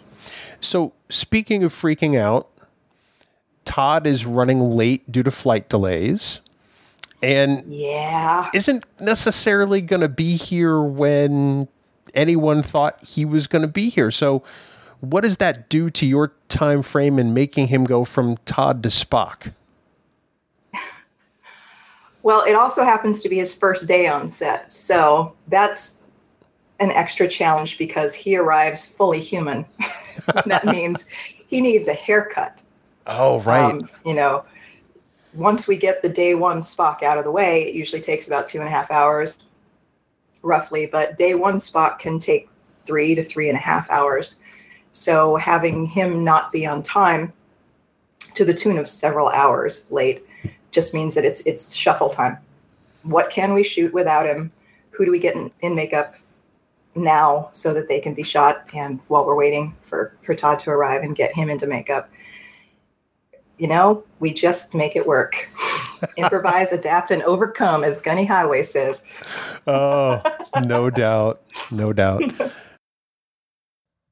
After a quick walk through the office and putting our jackets and equipment in the corner, Casey asked if we were ready for the tour. Now, normally, he said, Vic likes to do the tour, but he was welcoming a V I P to the set, so Casey was offering to do it for him. More about that particular V I P in a minute or two. Besides, he said, you can have Vic show you around later, too. I'm sure he'll want to see your reactions to everything. This was it. We were about to walk onto the Starship Enterprise, and personally, I was nervous and giddy as hell. On our way to set, we stopped through Wardrobe, where we finally got to meet two individuals who had been online friends for quite a while, Ginger and Hannah. Ginger Holly is the wardrobe supervisor and costume designer for Continues, and Hannah Baruki is the set costumer. If somebody wears it on screen, they've had a hand in making sure it looks perfect. Being introduced to them for the first time felt like a bit of a reunion, even though we'd really never met. We'd seen their work and their friendship on social media for some time, and we'd felt like we'd known them for ages. We wanted to get their behind-the-scenes look on being part of such an amazing production. Now, due to the busy schedules the two of them had, we couldn't get them at the same time to talk about their experience, but it's really amazing how similar their love and dedication is regarding what they do for the show. First, we spoke with Ginger, and we asked her what she does with S T C and how she got started doing it. So basically, as far as what I do here, I'm the costume designer for the show, um, and I'm also the wardrobe supervisor. Typically, on a larger set or, or you know, a union set, that's two completely separate jobs. Um, what it means for me in real-world application is that I am full-time for the production year-round, um, give or take a couple of months every spring usually, that we have a little downtime in between scripts. But uh, I design all the new looks for any character coming in that's never been seen in canon before. I also do the pattern drafting and the reconst- you know, the construction of looks that were matching from previous episodes, like you saw in Fairest of Them All, yes. The mirror episode. Mm-hmm. Um, we we've done a lot of pieces like that. Um, Divided We Stand, you know, the Kirk green wrap was a custom piece that we made that I. Um, you know, drafted, constructed, di- custom dyed, all of those kinds of things. Everything we make pretty much is in-house.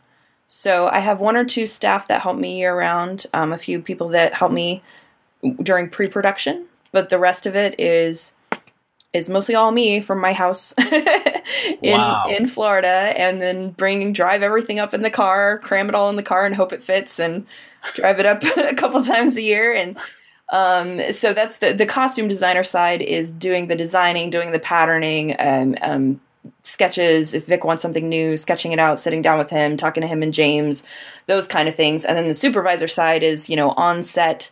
Um, I'm in charge of all the throughout the year budgeting, pre-production budget, sourcing, ordering things online, getting all the materials in, staffing, hiring and firing, um, on set. Uh, monitoring, you know, watching the monitor, making sure quality control, everything, and assigning jobs to the staff. So it's it's a lot. It's a it's a big it's a big. So basically, you don't have a lot to do when you're. No, when you're it's so boring. Yeah, so boring. I, I just play video games all day.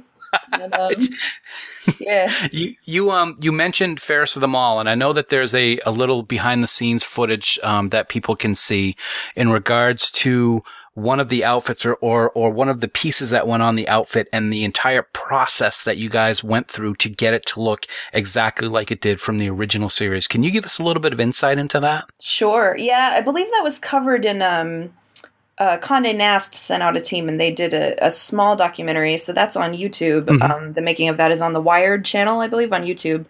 Um, And th- there was a small feature on the wardrobe in those videos. I think that's what you're talking about. But, yes. Um, yeah. Uh, yeah, it was a big reset. Um, I had only been ever on set for a couple of days. Uh, on Lolani, I came up to just sort of help as an assistant. And then um, in between Lolani and Fairest, which was only a few months later, the filming of Fairest was just a few months after Lolani, uh, I ended up being in charge of that episode. And it was my first time being in charge of anything, really.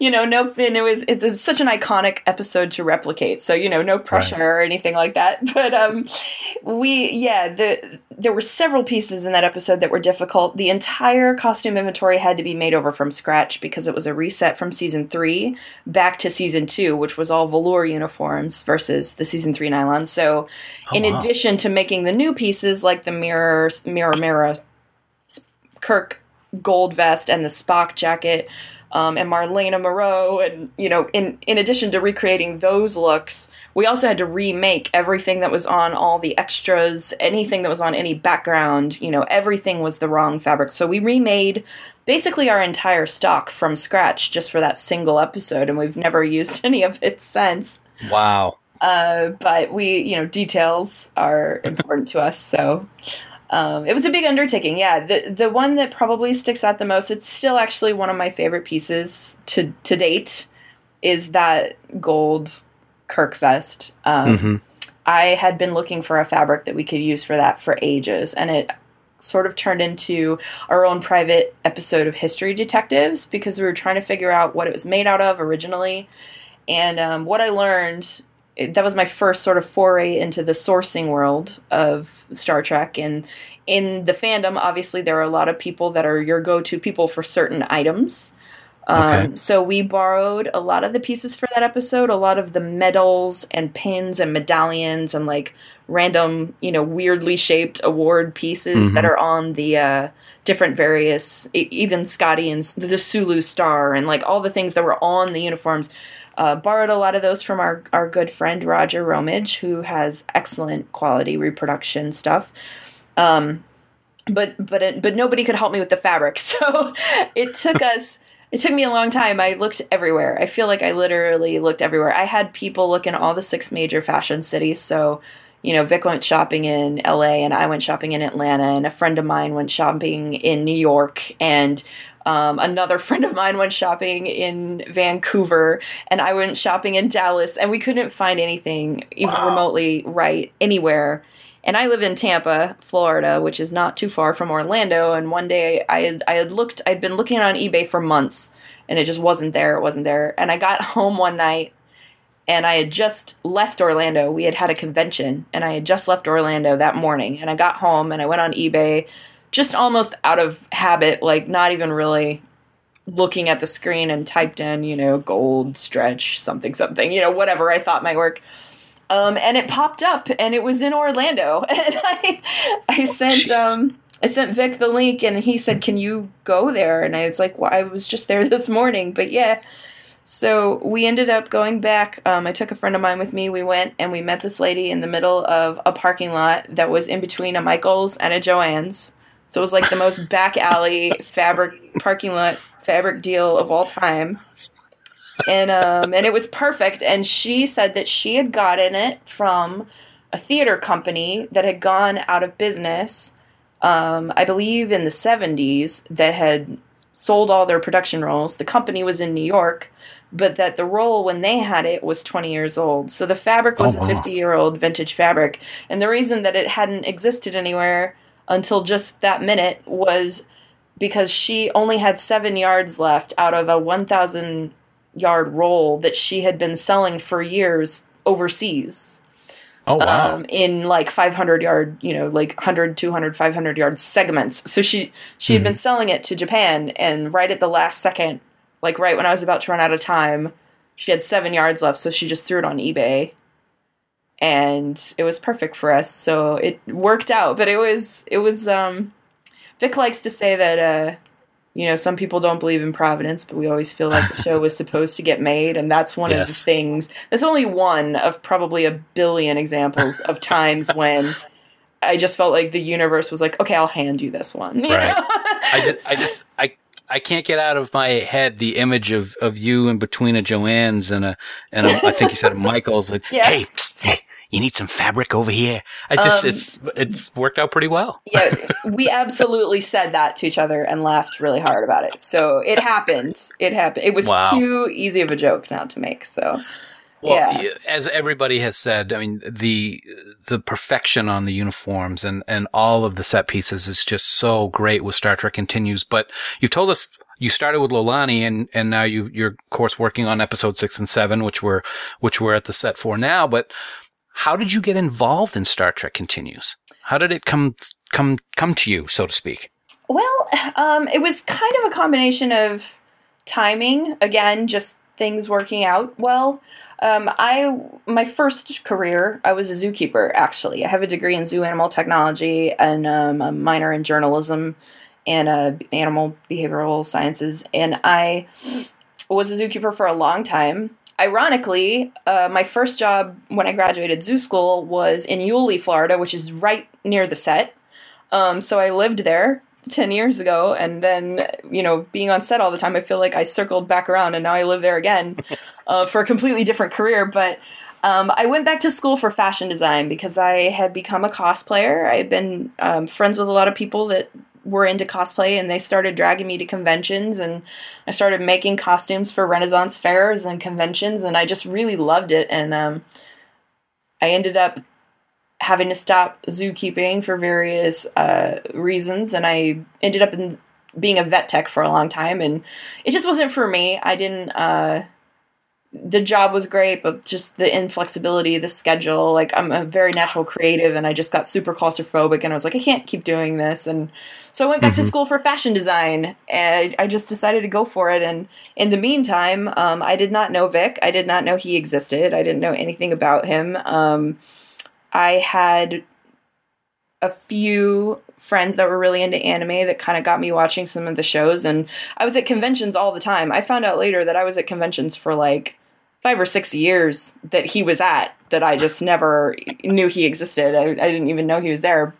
Um, and so way later, you know, we finally brushed up against, you know, met each other, and it was because he was at a convention. He was talking about the show, and he was talking about that Pilgrim of Eternity was about to come out.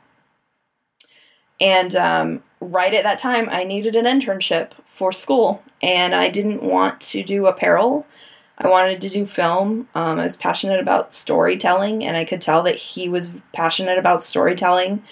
And so I just emailed him. Uh, he has a public email. You can just email him. So I just went online and found, like, looked up his contact info, and I dropped him an email, and I basically just said, hey, um, I'm in fashion school. Here's a bunch of my work samples. You know, I sew. Do you need any help? I need to give somebody one hundred fifty hours of free labor. And um, he, he, he, I didn't know it was going to turn into, you know, like four years of free labor, but it's been totally worth it. Um, yes. Yeah. So, so I came on Lolani as an assistant uh, just for a few days. And then shortly after that, uh, it was actually the day that I graduated school was, was the day he called to ask me to come on. Um, wow. So I kind of jumped in pretty quickly. Uh, mm-hmm. I had only met him a few months prior for the first time. So pretty quickly, Facebook told me that that was four years ago last week. So thanks, wow. Facebook. Time hop for uh, twenty. So yeah, so it's been four years just just now. It's great to see uh, all of these stories of all the people that we've talked to of how they came into this family, because that's what it is. Yeah. And that's one of the things that Bill and I have, have, have noticed is that it is a family. There's no egos here. It is just people there to do something that they love and to give the fans something to continue to love. Uh, and it's really, really, it really shows. Um, We've been watching what's been going on as we've been uh, on the set, um, and there's mm-hmm. already a lot of cool memories that we have. But for you, since you've been working on it for a while, um, I'm going to pick your brain a little bit, and I'd kind of like to know what your favorite memory has been in all of the time that you've been working on S T C from Lolani up here to episode seven. Well, it's impossible, obviously, to pick just one thing. Um, we, we have things, even the episodes, you know, like I, I have multiple favorite episodes even because of different reasons. So like, mm-hmm. while Fairest of Them All is not my personal favorite story that we've told, it's my favorite that of the work that I've done, because I, it was my, it was only me on that one. And I, it's like, it was my baby. So, you know, we have different reasons for different things to be different kinds of favorite. Um, but I would say that the, the overwhelming, it goes back to what you said about it being a family. It really is. Um, I think that if you ask anyone, their favorite memory is never going to be a specific scene or a specific episode or a specific, you know, week or premiere or convention date or something. It's always going to be like really dumb little things. um, like just, just the way, because we really are a family, it, you know, we like to get together. It's just like when your family gets together a couple times a year, and like some of them drive you crazy, but you still love them. And some of them, like, you just miss them so much. But, you know, like everybody gets along. Everybody's there to do one thing. And um, th- the things that are my favorite are just being around the group. And um, yes, very tiny things. Like Hannah and I actually were joking the other day that if we put a tenth amount of the effort into the actual show that we put into messing with each other in between, like while we're filming the show, that amazingly somehow it could probably actually even be better than it is, because we just love to, you know, we love to have a good time together. And um, I know Vic says a lot that, you know, a lot of sets you can either have a good time and not get anything done, or you can get everything done and not have a good time. We really do manage to do both. Right. Um, it's very difficult, but the things that are my favorite things are like the inside jokes that the camera team writes on the slate every time they reset for a take, or, you know, like just stupid, tiny sure. little things that happen all day throughout the day, every day, that make us all laugh. And, right. you know, you stop at the end of the day and you think like, I love them. Like, like they're the best. Um, but as far as like a concrete thing, I will, I will give you an answer, especially, you know, you're, you're here now, um, for six and seven. Our new crowning jewel, of course, is engineering. And, um, oh. one of my ultimate favorite things ever is always being here in between shoots. And we spend a lot of time. I'm one of the fortunate people that's local enough that as we're building these things and as we're, you know, getting ready for these things, that I'm able to come up and be here. And um, right. I put it this way. I signed up for a Best Western rewards card at at the beginning of the year, and I went platinum in like the first two. I, I I had to sit down and tally all the nights, and it was something like I've spent something like eighty nights here this year built, helping. Oh, with, wow. With um yeah, helping with engineering and get everything built, and just watching it go from nothing to something this amazing has been such an experience. Getting to spend time with, you know, all the with Brandon and Royal and Will and Vic and everybody that comes down to work on it. Um, we really do put, you know, a lot of ourselves into the into the yeah. building, and it really feels like home. So just being here in general, like throughout the year, even if it's not for a shoot, it is probably, those are probably some of my favorite memories. We also asked Hannah how she got started with S T C, as well as what she does during the filming of an episode. I got involved back at the very beginning. I was I was lucky enough to be there for uh, the Pilgrim shoot and, and all the way, you know, up until now. Um, I had known Vic for several years through conventions at that point. Um, I, I'd been going to anime conventions and and, uh, and whatnot. And uh, I actually, I remembered um, the other day that he used to call me and my friends the Star Trek girls, because basically no one at anime conventions cosplayed Star Trek there at that point. so, so yeah, we... Um, I had known him for a while, and he asked uh, a couple of us to come and be extras on Pilgrim, and I uh, I ended up being working as a production assistant um, in addition to being an extra, and uh, and now I'm here. So my job now is as the uh, set dresser. Um, so mm-hmm. I, I work in wardrobe, and um, I help with construction and um, just uh, assisting our amazing designer, essentially. Nice. As we know, um, all of the wardrobe that you guys do is is pretty much made from scratch, if I if I recall correctly. Yeah. And the attention to detail that you guys have on these uniforms is unlike anything I've ever seen. We recently spoke with Ginger, mm-hmm. um, and there's also a a little um, uh, blurb of of this in one of the uh, productions that I've seen online, where you talk about the detail for the Mirror Universe episodes and Kirk's uh, Kirk's tunic in particular. Oh what can gosh, you tell yeah. us about that? Yeah, uh, the the Mirror episode was such a huge episode um, for wardrobe, because uh, Ginger had to flip the entire, like everything, anything that you see on screen had to be brand new, because we weren't in the Prime Universe anymore. So she um, she did a lot of sourcing. There was a ton of construction and um, and putting together. I think like.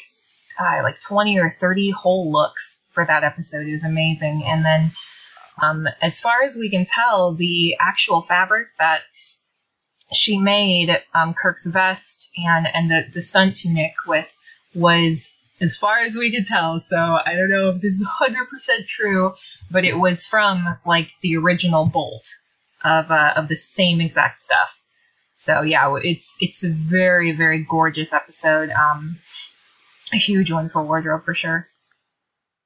That's that, that's really something, it, and it sh- it shows so great. The like I said, the attention to detail just in the metals and and and like you said, the fabric. That's kind of amazing that the fabric is now what forty-eight years old or so, uh-huh. and it's still around and still in in a condition that it can actually be used. That's kind of cool yeah. too. I'm not a big wardrobe person. I don't know much about it, but um, I would think that it would break down or something like that after so many years. But it sure looks great on screen.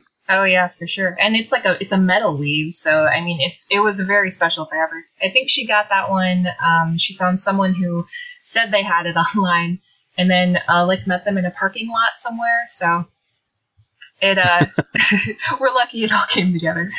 yeah. Now. As as Bill and I have been on set or or behind the scenes watching things, just being in awe of the of the cohesion that all of you all of you guys have in between takes, during takes. What is your primary responsibility that takes place when the shoots are happening? Mm-hmm. Um, 'cause there's a lot of activity going on, and in between takes, there's a lot of people running around. Um, why don't you let our listeners know exactly what it is that you do when an episode is actually being filmed? Yeah, absolutely. Um, so what I do is um, we dress in and dress out people for the day. So we make sure that all the costumes stay in good repair, that everything's ready to go. Um, you know, all of that stuff to make sure that people can to get on set and then so that they can change at the end of the day. Um, and then when I'm on, actually on set behind the monitor, um, my job is to just stand at the monitor and make sure that anything that the camera is catching that I've got my eye on. So any costume that's there, that I'm I'm making sure that it looks the way it's supposed to look. Mm-hmm. It, it's funny. Uh, there's been a couple of times, and I'm sure I'm sure this is something that you see a thousand times, but since we're just there watching, is. is the straightening of Vic's uniform or Uhura's, and, and then you're up there with like little uh, rollers or something like that. That's another, another thing with attention to detail that just amazes me. And, and I have to ask, I'm not sure if you've been involved in other productions. Is that attention to detail and what you do specifically and what everybody else does also, is that just unique to S T C because of the passion that you guys have, or is that something that you would see pretty much on anything? I, I think there's definitely a level of, of passion with this project that, that probably doesn't exist, um, at least not everywhere. Uh, we actually we have a name for that uh, that tug, that tunic tug. We call that the, the Trek tug. So if um, if we're ever about to roll and I see like a bunch of people who need to just adjust their uniform, I'll just call out from behind the monitor and be like, all right, Trek tug. Because That's awesome. It's like the same thing. They're so tight and, um, and, and they're always moving around. So mm-hmm. yeah, it's funny it's, that you mentioned that because we, we have slang for that. It's great. And now, now you said you, you've been ex- an extra in, in episodes. How many have you actually been an extra in? Uh, is it just, is, was it just the first? Up until this point, yeah, just just okay. program. Mm-hmm. So, so you've had the experience of actually wearing the uniforms. Are they when I when I watch Vic up on the bridge? He's you know a lot of times he's stretching his neck or anything like that. Are they uncomfortable because of the fabric, or is it just because they're they're you know tighter because of the way that the look was back in the sixties? That's a good question. Um, from a female perspective, I think that it's it's it's the only reason that it would be uncomfortable is. Because you're basically just wearing a shirt. Um, but in general, right. they, they're not, like, even for the guys, they're not super uncomfortable. Um, like, the, the collars might be a little right. tighter than you're normally used to. But otherwise, the fabric is pretty nice. Um, it's it's not super breathable. So, like, when it's really hot, it gets a little uncomfortable. But, but they're not bad. Yeah, yeah, because it never gets hot in Georgia, in southern Georgia. Oh my gosh! Driving in was like humid. The like the windows were bleeding. It was dri- driving up from the airport to the oh, to yeah. the studio. Yeah. oh yeah. So with all of these episodes, and I asked the exact same question to Ginger, so I'm going to ask you the same thing. With all these episodes, of course, it's it's kind of hard to probably pin down one specific memory that will always stand out. But I'm going to put you on the spot and ask, is there anything that has been a memory as you've made these episodes that will always stand out as one of your favorite things being involved in this project? Oh, my gosh. Yeah, that's That's such a hard question. I mean, honestly, like, this team is, is just so close to my real family, and this this set is so close to home that it, it I feel like it would it would be like almost disrespectful to just choose one. Um, so standouts, I guess. Um, I loved. I, I got to be there for several weeks while they were building engineering. Um, while Ginger and I redid all of the, the wardrobe room, I got to repaint it and stuff. Mm-hmm. So getting to watch them build engineering was really good. Um, one of my first memories of Ginger was she came out and asked me to swap out with her while they were scrubbing the green paint off of Lou Ferdigno's hands. Um, and I, I was just like a stupid kid at that point, so I was like, "Oh my gosh!" Like, that was so intimidating. Um, Or like when I first met our um, our sound assistant, Michelle Siles, uh, she was like cleaning, and she's like, "Come over here and help me clean because they keep telling me the captain's coming." and um, and I've always thought that was really funny. That's uh, great. Or like I, uh... the day that Sarah was on set too was really good. She she's such a like a cool, like witty, smart kid. So oh, yeah. Yeah. There was a lot of good yeah, moments she... then too. That's awesome. One of the things you pointed out was the engineering set. And I think as, as Bill and I were getting the tour, um, it, it's, it's, it's massive, and it's, it, it's uh-huh. really, it, I mean, it, it's like nothing we've ever seen. Of course, the bridge is, is it's set on its own, and we've got a whole section that we're going to be talking about the bridge set, but uh, it's unbelievable what, uh, what Bill Smith and, and his team have done with that creation of the engineering set.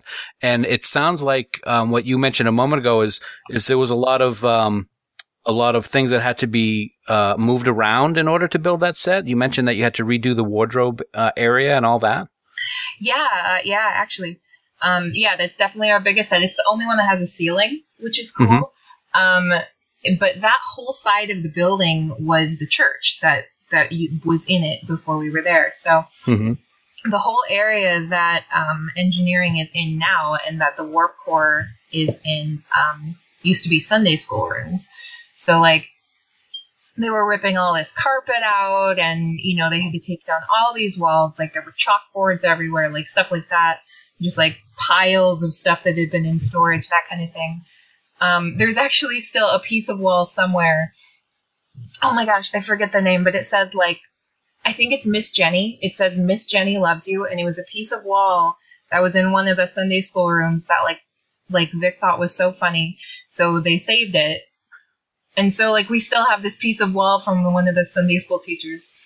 Um, oh but yeah, it, it took a good summer to build yeah. that set. Well, the uh, the time and effort has paid off because it, it is absolutely beautiful. Yeah. And I understand that um, if not only just on that set, but maybe other other uh, locations, is that there are little hints to the cast and crew scattered throughout uh, engineering on panels and stuff like that. Do you know if you are one of those? Yeah, yeah, that was, that was a fun little call out. Um, yeah. Our uh, our art department lead, um, Will, he had to put stickers. Like, if you look at the original engineering site, you can see there are, like, little tiny bits of text all over. Mm-hmm. Like, and they look like little stickers or little buttons or something. And you, you know, there's no way to tell what they say. Like, nobody knows. So he was like, right. well, I'll just make it up. And so he put a ton, like, I think basically everybody, he put all of our names on it. So for mine, it's like, H, you know, like B R K Y or something. Like, it's just like, so there are stickers everywhere. And then um, uh, there's one that he put in a bunch of different places, which was um, O G E P, which stands for Oh Great Executive Producer. Oh, gee. So you wonder what that's like, for. yeah, yeah. Those are the, those are the, uh, the extra Vic stickers. I'm sure he appreciates them too. It's great, yeah. While everyone here took a different path to be part of this production, their love and passion for Star Trek is evident in everything they do.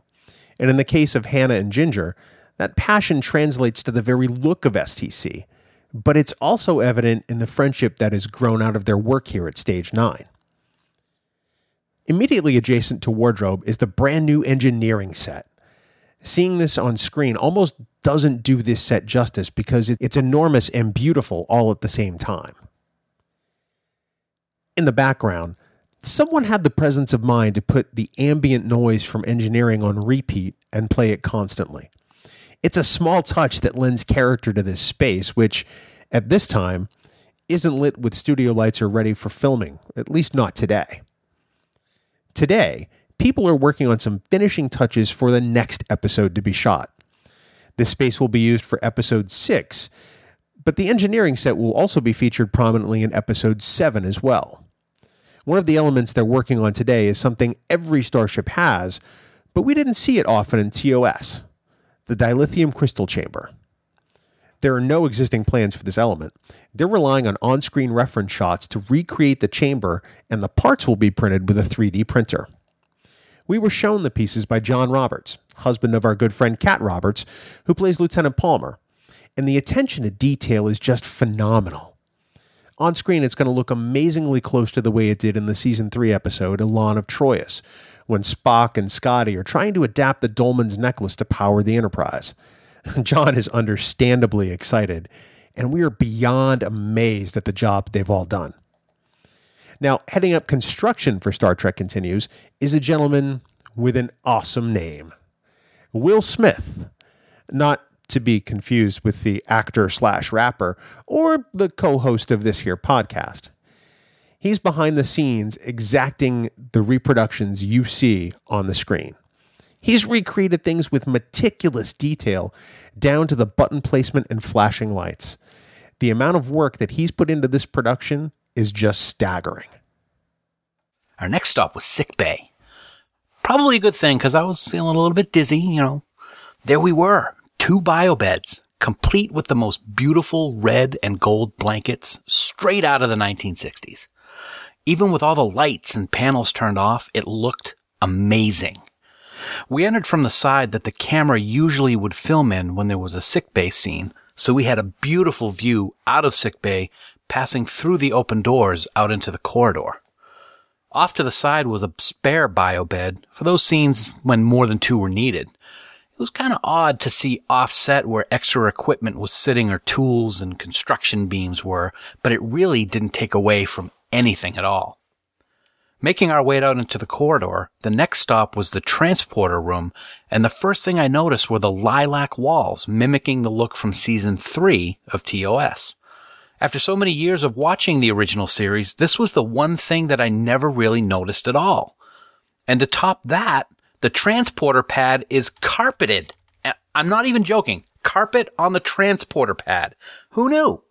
I could picture in my mind literally Vic getting ready to shoot a scene and halting it to get the vacuum out to do one more final cleanup just before the cameras rolled.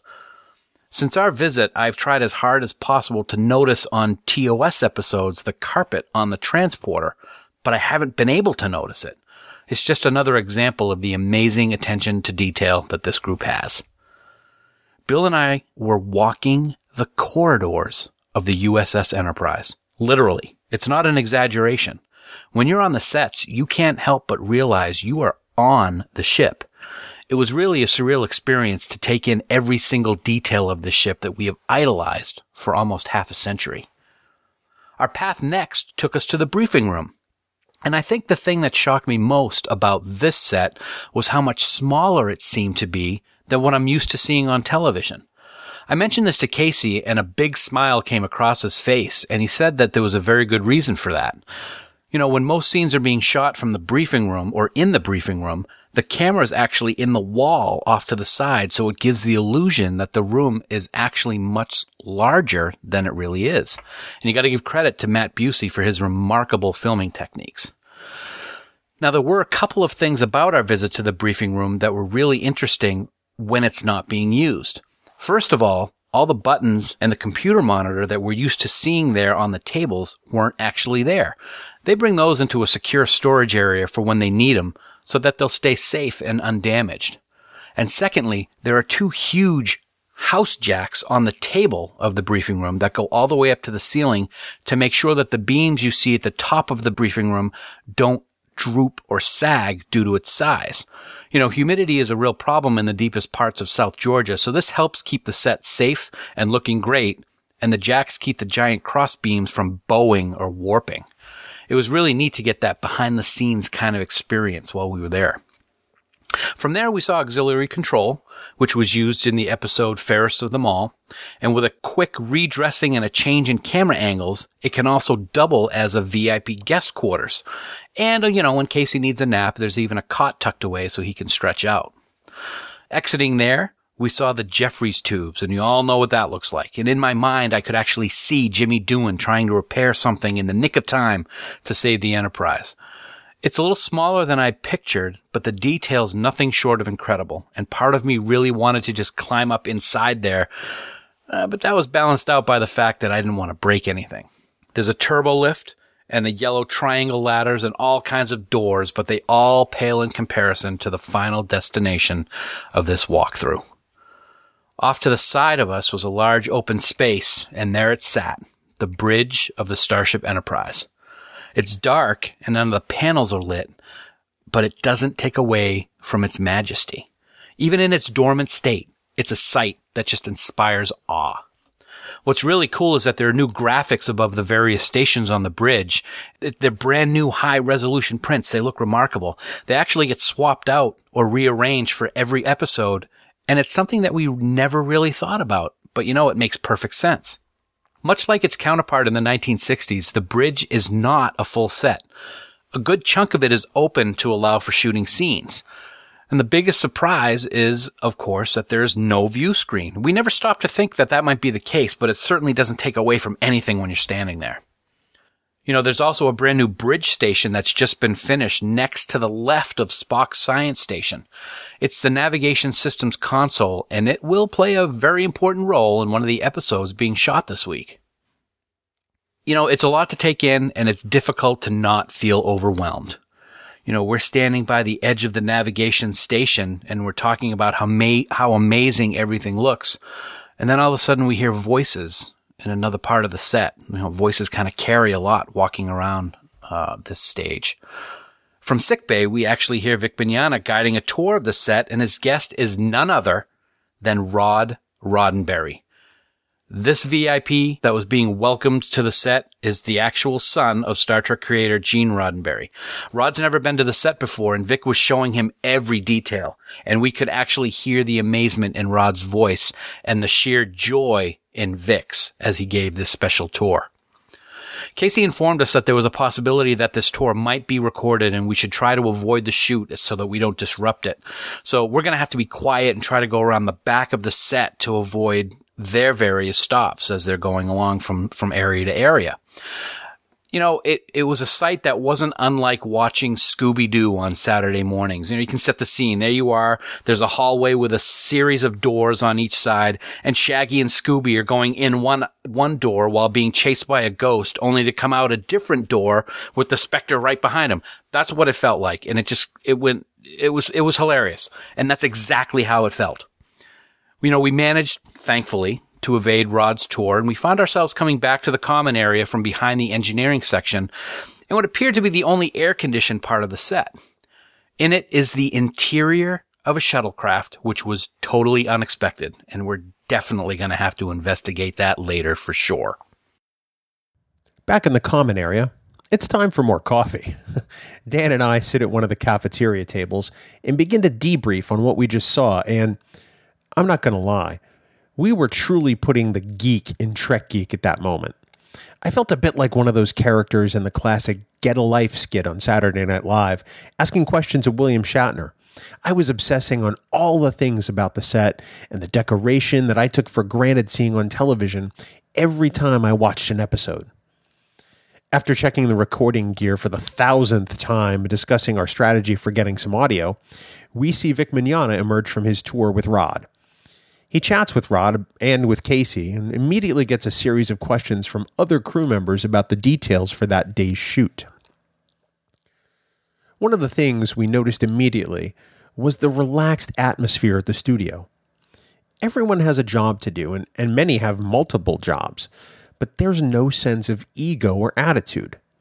There are no encampments and no fiefdoms. Everyone here wants to help make this production the best it can be, and everyone is willing to help everybody else.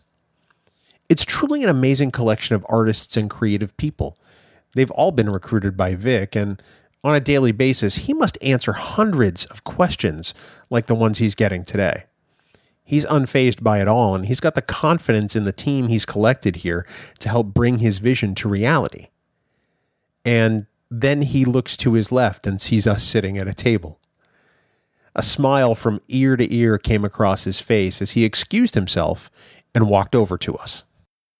Captain John Christopher, U S Air Force, serial four eight five seven nine three two.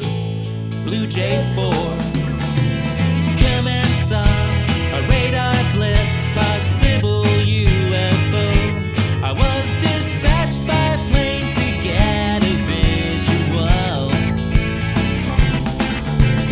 Soaring through the clouds, I was approaching from below. I glimpsed what appeared a spacecraft seconds later. I was aboard the U F O.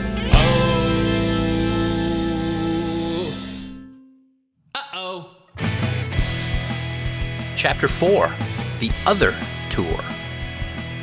In addition to being the executive producer of Star Trek Continues, Vic Mignogna is, quite simply, an amazingly gracious host. Very few people get to come to set, but those who do are welcomed as part of a family. And part of that welcome is a tour by the man himself.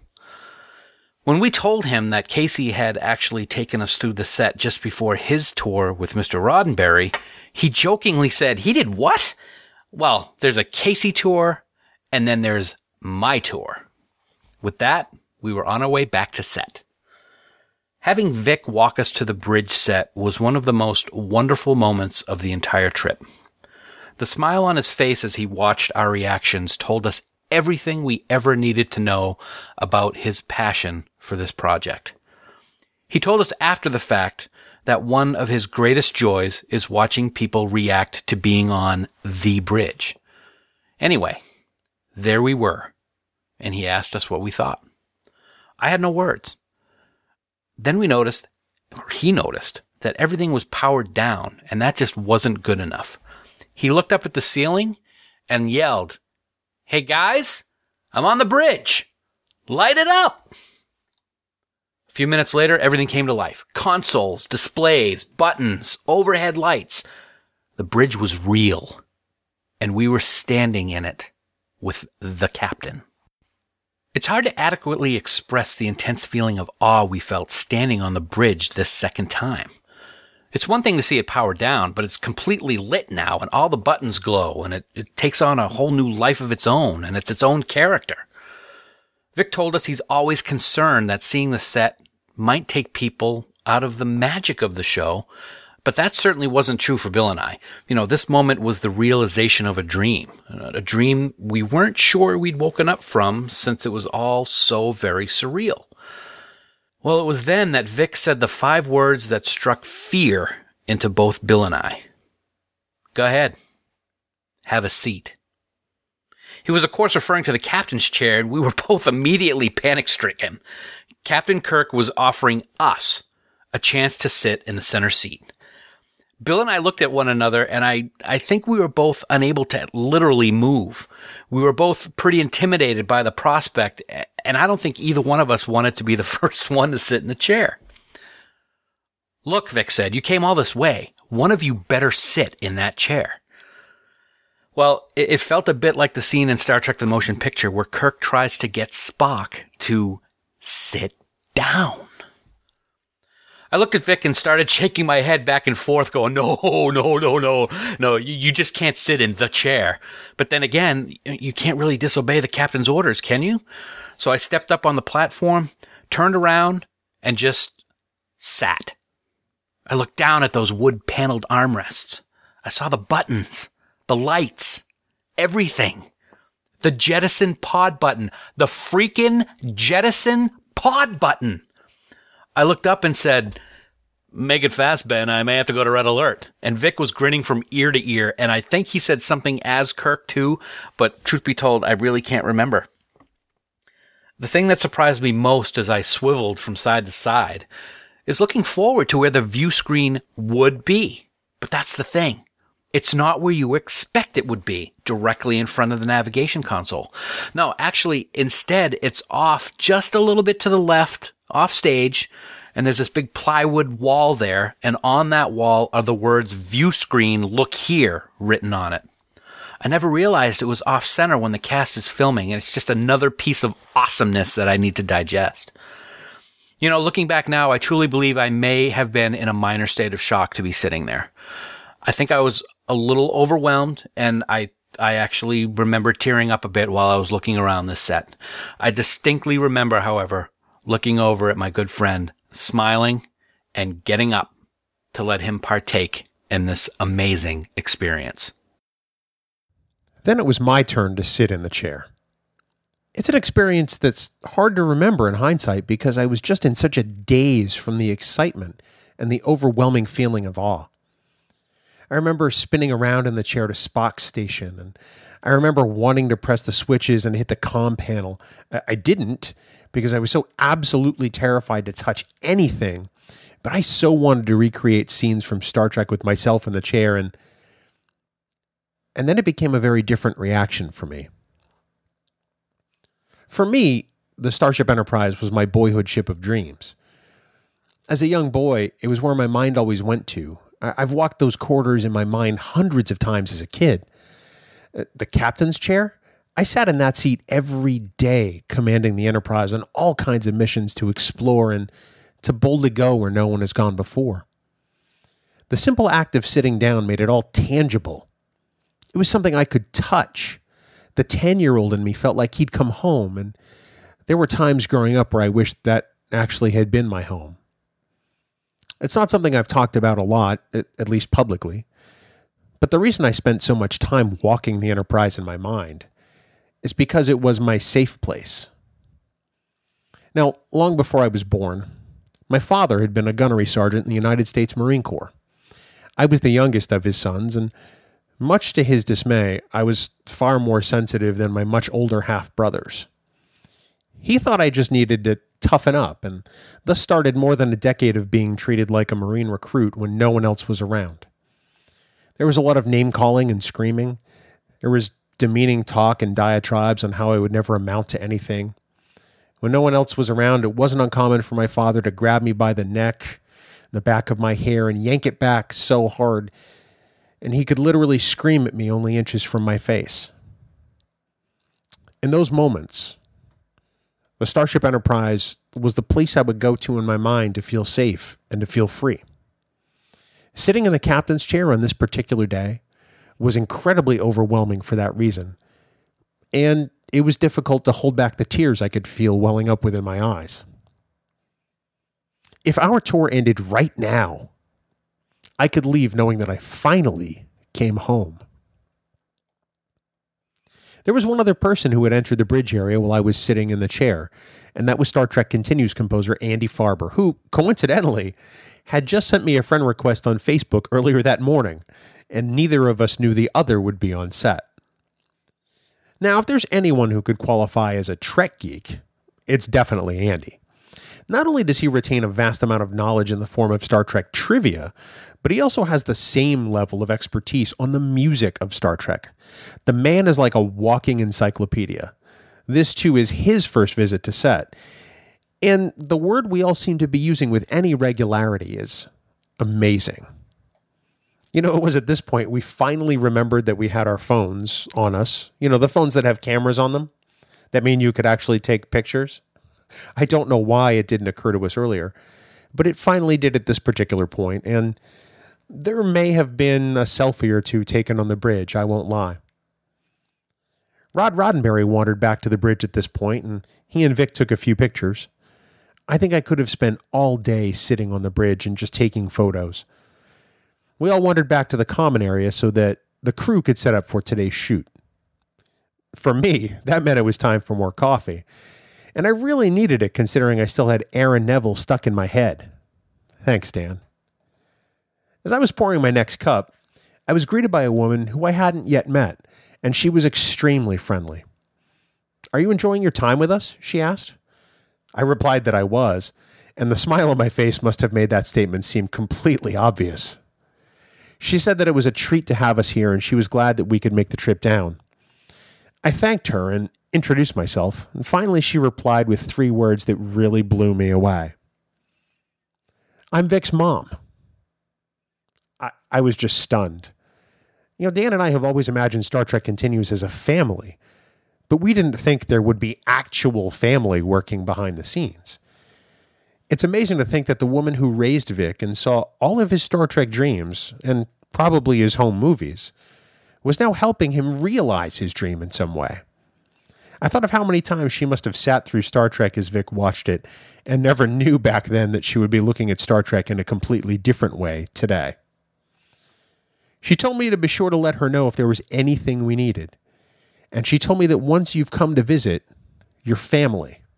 I joked that if that meant I was being put to work, I was completely okay with that, and we both shared a laugh. Now, while all this is going on, I can see more cast members filing in and getting into costume and makeup.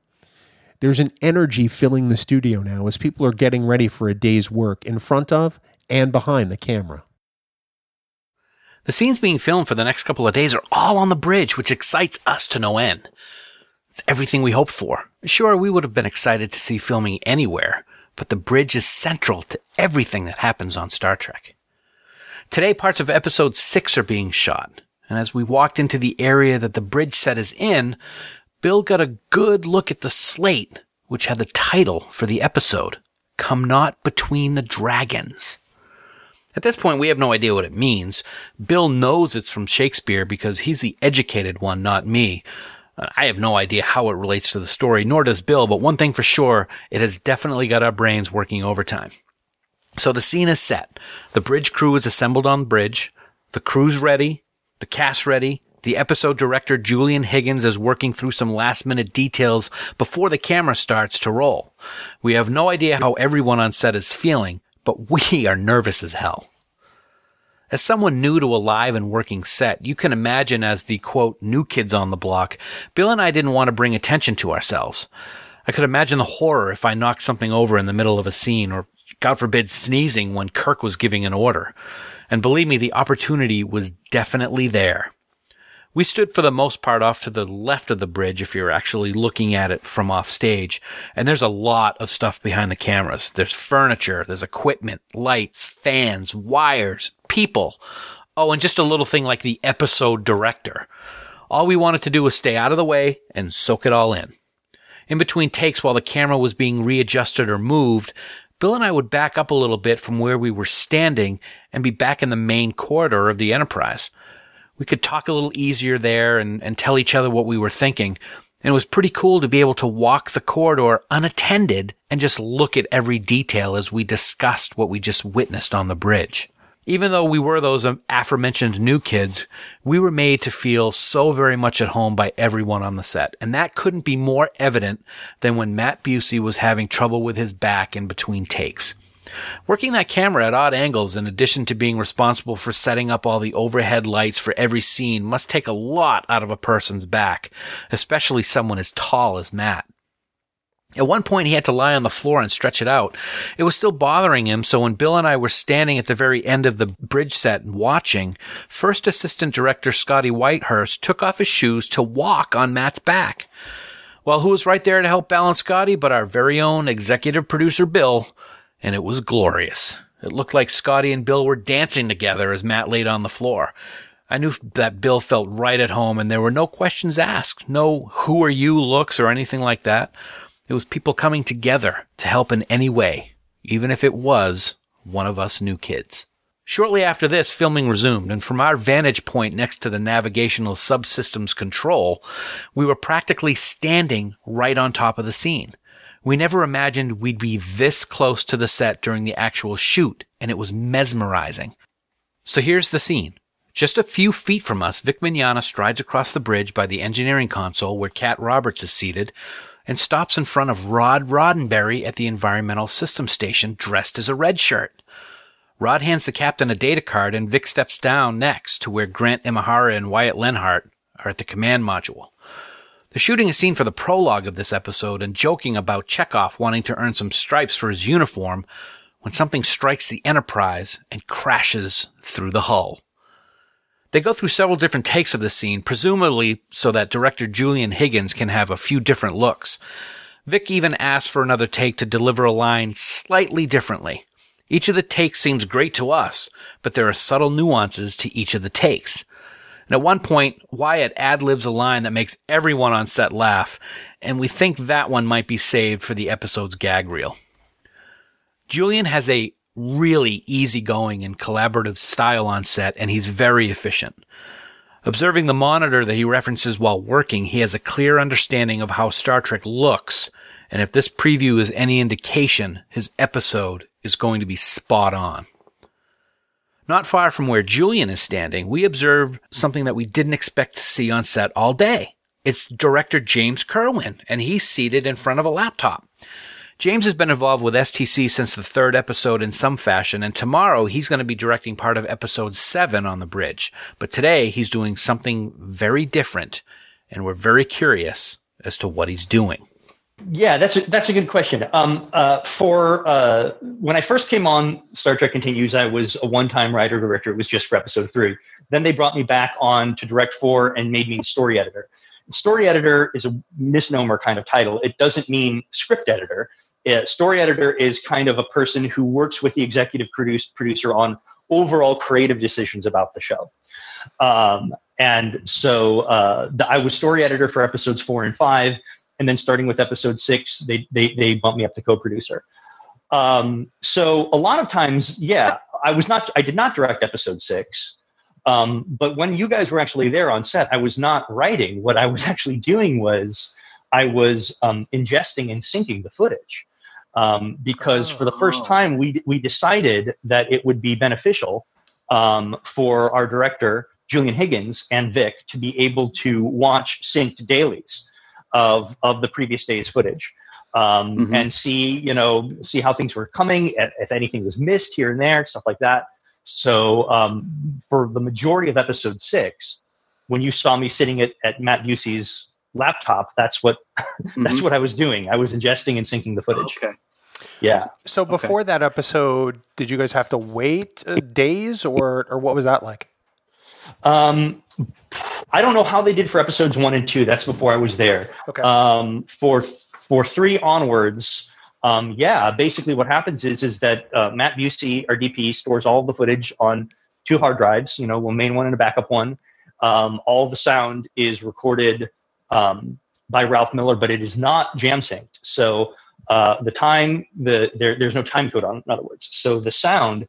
Um, and the video footage have to be post-processed together uh, in Final Cut Pro to be able to be viewed. Um, and that process usually took place, you know, in, in within a week or two following the shoot of any given episode. And then Vic and I could sit down and look at the footage. There's a break in the action while lights are set up and the camera is moved and everyone's remaining on set while the adjustments are being made. And it's then that we hear a voice calling our names, and it's coming from a direction that totally blew us away. Bill, Dan, come take some pictures. The person making the request is Vic Mignogna, and he's calling to us from the captain's chair. Yeah, that's not scary at all. We hesitate for a moment, and I had a look on my face that I'd like to think said, Are, are you sure? He waves us over with his hand, and we pose for several photos by S T C set photographer. Donald Houston is the set photographer, and he takes a metric ton of pictures for every shoot. That really must seem like an exaggeration of sorts, but I assure you it's not.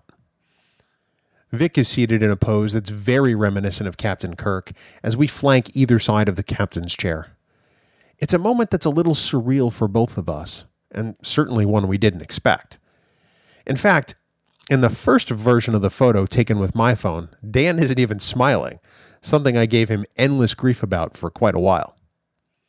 With our mini photo shoot complete, we walk over to the communications console to say hi to Kim Stinger. Kim had been on our podcast and was so wonderful to get to know. She welcomes us like friends she hasn't seen in forever. There are laughs, there are hugs, there are more photos. We chat for a bit and then realize we need to get off the set again so that shooting can resume. Sorry, Julian. However, before that can happen, someone on set has realized that Vic has odd marks on his captain's tunic. The wooden arms of his captain's chair were freshly stained the night before, and unbeknownst to Vic, they weren't completely dry. As a result, there are now wood stain marks on the sleeves lining his forearms. There's not really time to deal with it now, so as long as his arms stay down, no one will really notice. Shooting on the Episode six prologue continues through the morning with different takes and angles. The, the cast and crew are incredibly efficient. They get what they need, they get it right, and then they move on to the next thing. You've probably heard Vic talk on our podcast about how they work and that it's not really an atmosphere that lends to volunteerism per se, and we see firsthand how true that is. Everyone that's gathered here knows what they're doing. They may be in various stages of their career or their experience, but they're all incredibly good at what they do. We get the sense that they simply wouldn't be here otherwise. People of all skill levels do need to eat, however, and that means it's time for a lunch break. I once was the captain of the Enterprise. In case you remember me, Christopher Pike. Just thirteen years, but a lifetime ago. Chapter five, Feeding the Troops.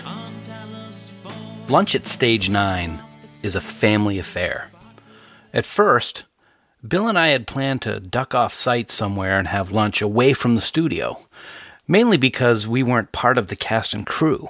In our minds, we didn't have the expectation to sit down and partake because we were guests, and in all honesty, we truly didn't want to impose or assume anything. That notion was dispelled very quickly, however, when Vic, Casey, and just about everyone else insisted that we stay and eat with everyone, so who are we to argue? The common area we were in earlier has now become a cafeteria of sorts, with a makeshift buffet and people sitting down to eat. The cast has put robes on over their costumes to ensure they don't get anything on them, and we get into line last. We figured there was no way we should grab our food before anyone working on the show. We find a place to sit down, and at the table already are Lisa Hansel, Donald Houston, and Little Michelle, among others. Little Michelle, as she introduced herself to us, is Michelle Siles. She's called that because, well, the other Michelle on set is a bit mm, larger than life, shall we say. She may not have the nuclear energy and boisterous personality of our dear friend Michelle Specht, but Little Michelle has a crucial job on the set of Star Trek Continues. And in this episode, she's the boom operator. In every scene we've watched today, Michelle was standing just out of frame somewhere with a microphone to capture all of the dialogue in the scene being filmed. And believe me, it's a hard job, and we give her all the credit in the world. At various points through the morning, we watched Michelle with her arms extended above her head holding the microphone for long periods of time, a job that we both question our own ability to do half as well as Little Michelle does. Lunchtime conversation was not what we expected at all, because it was largely about us. Instead of us asking questions and learning about the people on set, the tables were turned with genuine curiosity about us and our podcast, how and why we got started and what we love about it. It evolved into a great discussion about Star Trek and fandom, and there are lots of laughs everywhere. In fact, that's actually a really great description of the entire room. There's laughter and joy and people enjoying each other's company everywhere. There's no stress. There isn't any dread to, quote, go back to work. Lunchtime, like everything else about this production, is something the cast and crew experiences together. Like all lunch breaks, though, they must come to an end, and the people assembled must get back to work. This afternoon's shoot, though, is about to become a little bit more complicated due to the absence of a certain Vulcan science officer. Her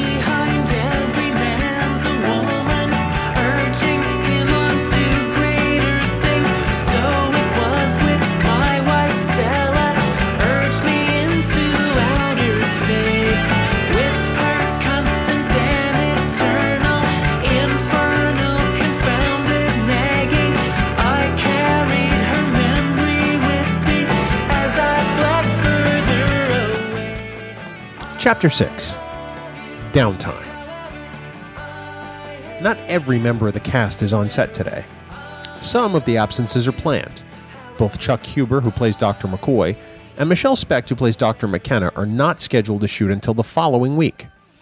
Guest star Gigi Edgley from Farscape is scheduled to be in around the same time.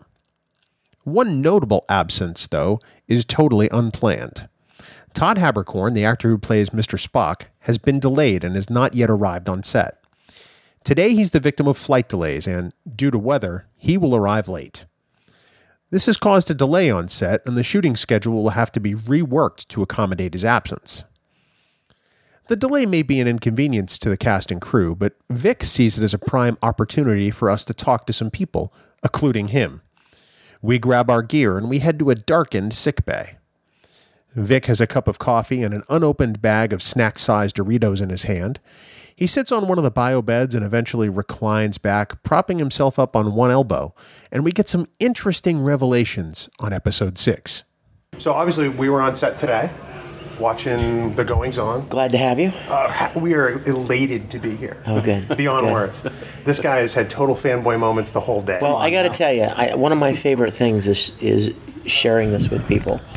Um, everybody in my production team knows that if anybody special comes to set, they are not permitted to walk through these sets until I can give them a, a tour, because I'm so proud of what we've done here, and you know, and I want to be the one to see other people's faces and other people's reactions to it. It's funny because when we first had you on, we talked about your first reaction standing there in costume on the bridge, and you talked about it like a come to Jesus moment, and it was interesting because my first time walking onto that set, I felt very much like a young kid walking into a gigantic church for the first yeah, time. Yeah, yeah. Because it was almost like, wow, there was an awness and a, and a grandeur to it. Yeah. I mean, granted, it's a set and it looks maybe slightly well, yeah, smaller. But it's, it's but like, you know, it's like seeing the Colosseum in textbooks your whole life, yeah, and right. postcards and in movies, and and you know it exists somewhere, but, you know, all you have is your imagination of it, and to actually see it and to be able to walk up to it and touch it and like, this is the one and only one. Yeah. You yep. know, the one and only Coliseum, and I am here. You know, there's no place, there are very, very few places on Earth that you could walk onto the bridge of the original Enterprise, mm-hmm. and I would dare say no place that you can walk through the entire sound stage right. yes. as complete as yep. as what you can hear. That's right, because we both were intimidated to sit in the chair this morning. And and, and you ordered us to sit in the chair. So we didn't. Uh, I I think Bill said, Dan, you froze for like five seconds before you moved, and then I didn't want to get out. I just wanted to sit there like Matt Decker, and I don't believe in your authority to relieve me. It was great. It was awesome. I think I think my first visit to the set was surreal. I mean, it just it it it didn't it didn't seem real. And we talked about this a little bit. You've seen probably a wide range of emotions of people that have visited the set, and yeah. what they what they show on their face the first time that they're standing not only near the bridge but on it. Yeah, and that's really something. Yeah. Well, I you know had the privilege of you know giving Rod Roddenberry a tour today. That was so cool, and uh, it was such a thrill to see him react the way that he did. And then, of course, you know, Doug Drexler is going to be coming in mm-hmm. at the end of the shoot, and he has never seen anything like this. And, and wow. he's going to, I expect he'll just geek out and become a fifteen-year-old again as well. That's how I felt today. And that's it's like when you've seen a great movie and you take your friends and you go with them even though you've already seen it. Mm-hmm. And it's more fun for you to watch your friend enjoy the movie than it is to see the movie again. Yeah. You're more excited to watch them experience it for the first time, and that's how I feel about the yeah. sets. Pause. Um, that's right, we let it run. They want to block everything. They want to block everything? Because Todd's not ready yet, but Julian wants to block the next scene. Well, okay. Okay, okay. I'll tell him, oh, you, will you tell him, uh, well, you don't have to tell him anything. I can, I can tell him a thing if you want me to. Just tell him I'm finishing up an interview and I'll be there in a few minutes. Major podcasters. Yes. Major. And you know what's especially exciting, your your listeners don't know this, but we are actually recording this in the sick bay. Yes. We're we're in the sick bay right now and lounging around on the on the bed and, and having a chat in sick bay. So so so let's talk about the current episode being shot today. It's episode six. Yes. We know scant little about it at this point, only what we've gleaned from being on set today. So clearly there is a threat to the Enterprise, which damages the hull and infiltrates the ship. Mm-hmm. What um, what's at stake here? Well, this is a, a classic episode because it has a much deeper, heavier moral theme, as all good Trek episodes mm-hmm. did. This episode was actually written by our dear friend Greg Dykstra. Oh, very nice. From Pixar. Uh, he is himself a huge fan of the original series. He found us online, loved what we were doing, contacted me and asked me if I would like to screen an episode at Pixar. Wow. So literally I flew up there and uh, and we screened an episode, and he had put posters out all over the campus, and we had probably at least, I mean, for a closed campus like that, eighty or ninety, we had eighty or ninety oh. people show up. Wow. And in, in one of their small dubbing theaters and watch episode three, mm-hmm. Fairest of Them All. And after that, Greg wanted to come down and see the studio, and so he came down earlier this year when we shot four and five, mm-hmm. and we just hit it off. He's one of the nicest guys I've ever met, and we were at dinner one night here in town, and uh, Greg said, I've got an idea for a story. And I must confess, in the back of my mind, I was like, oh, gee. Here we go. One of those folders. If I had a nickel. It goes in the folder. Right? You know? I mean, everybody's got a story. And then when they tell it, you're like, oh, my God, you know, really? What's the point? You know, Captain yeah. Kirk, if I fight the Klingons. I'm like, are you kidding me? But he told me a story which already grabbed me right off because it was about a creature. And I, knowing that we're going to do a limited number of episodes, I want there to be episodes that are very representational of what the original series was. So I wanted to have a historical episode, like episode five. Right. I wanted there to be some sequels to original series episodes. Yeah. I wanted, I want there to be humor. I want to do a humorous episode. Mm-hmm. I want to do a creature episode. So he already had me interested when he talked about this creature that breaks through the hull of the Enterprise, which you shouldn't be able to do. Right. And uh, and this creature is, you know, seven feet tall and big, foreboding, menacing creature. But in classic Star Trek style, everybody's afraid of it. Everybody thinks it's a threat until they get it cornered, oh. and they find out mm. that it's more afraid of them yep. than it is of that than than they are of it. And while they're trying to figure out what this thing is, a larger creature shows up outside the ship. Clearly the same species, but much bigger. Wow. And what you find out is that the larger creature is the smaller creature's father, parent. Mm-hmm. So this giant creature in the Enterprise is actually a child, which is already kind of interesting. But then the theme of the episode ends up being child abuse. Oh wow! Oh, wow. And, right. and like it's hiding from, from its father, who oh. who who wow. abuses it. Um, I mean, it's classic Trek. It classic is. Trek. You take some issue that is uh, emotionally packed and, you know, carries a lot of weight and power to it, and then you couch it in an imaginative setting.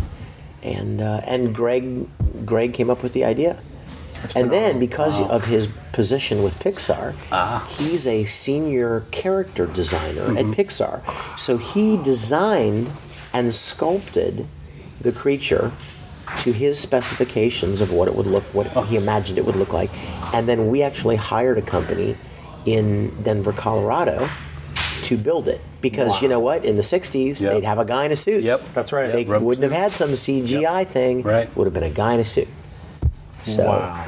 That's great. Um, so he wrote the screenplay, and then myself and James Kerwin did a little polishing on it, you know, as we've done the last few episodes. And, uh, and that's what we're working on.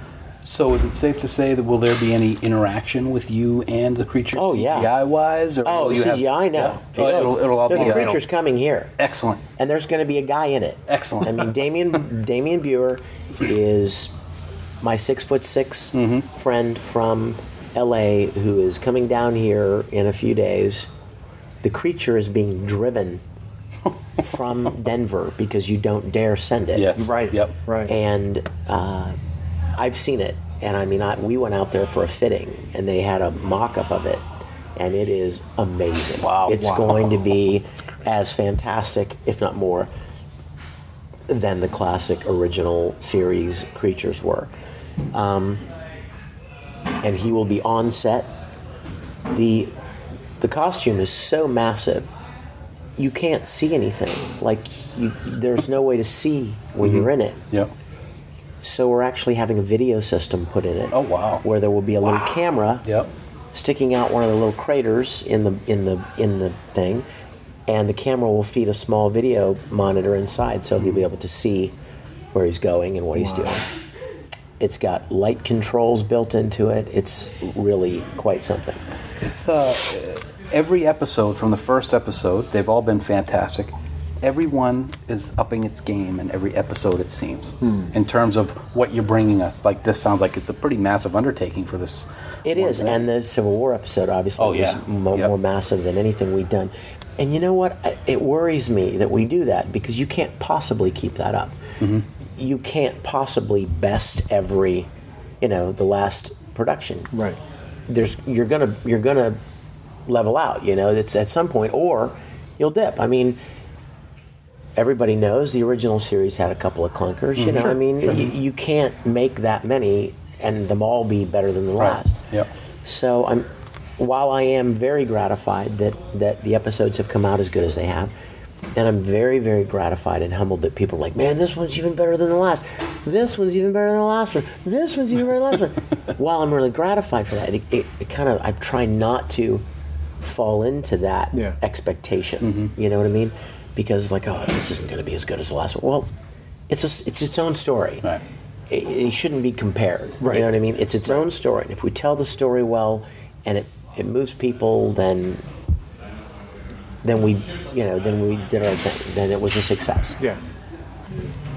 Well, we thank you from the bottom of our hearts for being here. We love what we're seeing, and I gotta say, to end on a happy note and a funny note. Best line I've seen you do so far in the whole thing. Look, I got a gun. He's been saying that for days. Nothing like having a campfire of green leaves blowing, blowing smoke in your face. You can't see anything. Out in the middle of a field with guys shooting guns behind you. We had so much fun on that. Oh, it looked that like, like you can tell. It was, yep. it was great. Well, that's the other thing. You can tell how much fun even here. I mean, inside. Yeah. I'm not even just on outside on a on an outside set. In here, you guys are having fun. You're getting the job done, but you're having fun doing what you're doing, and it is apparent in everything. And that's that's like I told you guys earlier, and I even said that to Rod earlier. I said I've worked on a lot of productions, and most productions fall into one of two categories: either they get everything done efficiently, and they hate each other by the end of the day, you know what I mean? And yep. they can't wait to get out of each other's sight and go and, you know, get alone by themselves or go have a big drink or something. They get everything accomplished, but there's a lot of stress mm-hmm. and a lot of uh, uh, tension on set. Or the other possibility is you have a great time, everybody's cutting up, and you don't finish your day. Mm-hmm. And right. you don't get the production shot. Yep. We are, and I'm very, very humbled and proud to say, we are... The, the paradox that we have both of those. We, we, um, we, we have a wonderful time. Everybody has a great time. And we get everything accomplished as well. Awesome. Awesome. Thanks so much. Thanks, Vic. They're shooting now, so we have to be quiet. The Doritos never get opened. They're left on Doctor McCoy's shelf in sickbay as Vic heads off to set. Hearing him tell us the theme of the episode on set is exciting and, at least for me, a little unnerving. Star Trek has always dealt with topics that illustrate the human condition, and it never really occurred to me that Continues would tackle an issue that hit so close to home for me. This experience just took on an entirely new meaning. At one point during our conversation, we were interrupted with the news that John and Mary had arrived at the hotel, and I was ecstatic. Our good friends John Champion from Mission Log and Televixen herself, Mary Zerwinski, were both to have guest appearances in Episode seven. We had no idea they were going to be here at the same time, so we were very excited that we would get to see our friends on set and in costume, but more about them in a bit. With the delay in Todd's arrival and subsequent makeup chair time, Julian decided to go ahead and shoot around his scenes so that there would not be too much time lost in the day. This means that they'll shoot other parts of the script and perhaps already filmed scenes from different angles, which is yet another aspect of making an episode that can be just truly mind-boggling. Doing things this way, once Todd arrives and gets all spocked out, they can move on to shooting his scenes without delay. During this time, we were able to also catch up with Grant Imahara, who plays Lieutenant Sulu. Grant is instantly recognizable from over two hundred episodes of Mythbusters he has appeared in, or even from his brand new Netflix series, The White Rabbit Project. He's an instantly likable and engaging guy, and like us, he's an absolute Trek geek. So, obviously we're six episodes in now. How did you wind up getting cast as Sulu? So, I... got the role as Sulu. I I met Vic at Dragon Con uh, many years back, and we saw each other again at a mutual friend's party right when he was starting up uh, Star Trek Continues. And he said, "Oh, oh, Grant, yeah, you know what? I've got this uh, this really cool project that I'm doing." And he started showing me pictures. He said, "Yeah, you, you like Star Trek?" I'm sure like every conversation has started this way. Like, "Oh yeah, I love Star Trek." "Oh, let me show you." And so he pulls out his phone. And he starts showing me pictures of the bridge. I'm like, "That is really cool." And I'm sure he he probably saw the drool coming down. Oh, yeah. The, the side of my mouth, corner of my mouth, and um, I was like, "Yeah, you know what, Vic? If you need any help, anything like that, uh, just give me a call." He's like, "Okay, great." Two days later, he's like, uh, "Grant, would you be my Sulu?" Wow. I said, "Oh my!" Yeah. So that was that was how it went, and it was fantastic. Wow. It was really it's been it's been a blast doing this show. What uh, the first time you came on set and sort of stood on the bridge? I mean, because I imagine you grew up a Trekkie. And oh, yeah. It's hard to not do this, I think, right. and, and not be a Trekkie. Yeah. What was it like? Did you have this sort of... Oh, you know, the first time I got onto the bridge, we were shooting the vignettes. And so yes. It was the very first time that we were all really together yeah. in our uniforms doing a thing. And... I could not stop grinning.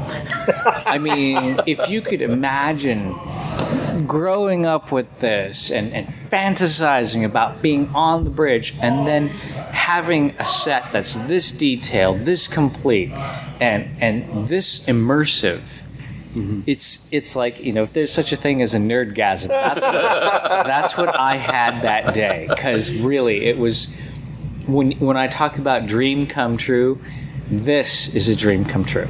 Wow. Obviously, people recognize you from Mythbusters. Yes. Are people now starting to recognize you as Sulu, and is that weird? Oh, yeah. Now, you know, it's not weird at all to get recognized for being Sulu. I mean, Mythbusters you kind of expect because, you know, it's been on for for ten years, and people grew up watching it. But, no, the thing about that I'm coming to understand about Star Trek Continues is that we... give people something, who people who are fans of the original series, we give them something that they just can't get anywhere else. It's like being able to to scratch an itch that you've had for years yeah. and years and yeah. years, and to have a, a show like this do it so well.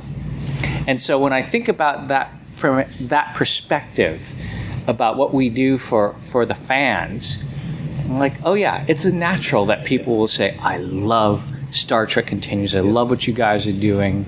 Uh, you know, I want to help you.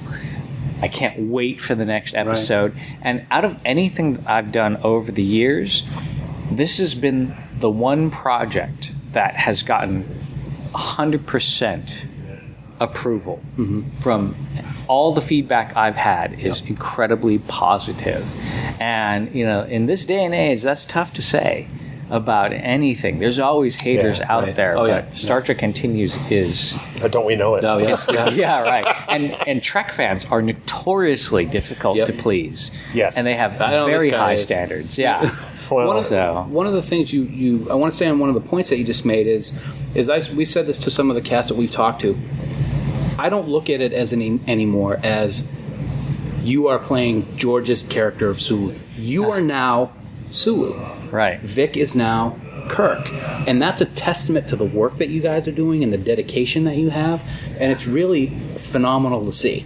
For for one thing, have has George seen your work and has he commented on it at all? Yeah, you know, when I first started, um, I thought what I should do is is just send George a tweet. You know, I uh, Star Trek Continues hadn't come out yet, mm-hmm. but I was like, you know what, he's he's been such a an inspirational figure to me as an Asian American kid growing up and seeing the the one Asian American guy on T V who is who's not a thug or a gangster or or some evil guy. He right. was a mm-hmm. hero, and furthermore, he was part of the core crew flying the ship. And so when I was very young and watching this in syndication, I was like, wow, this is cool. It's yeah. cool to see somebody like me doing these cool things. Okay. Oh. Well, we'll catch up to okay. you again. We'll catch All right. up again. No problem. Thanks Absolutely. For a few minutes. Thanks, Thanks for appreciate it very much. You appreciate the time, man. All right. So sorry. With that, Grant was taken back to the set to shoot some scenes, and we didn't actually get a chance to sit down with him again during our visit. He was not on set for the episode seven shoot the next day, but man, someday we'd love to hear the rest of his George story, and we sure hope we get the chance.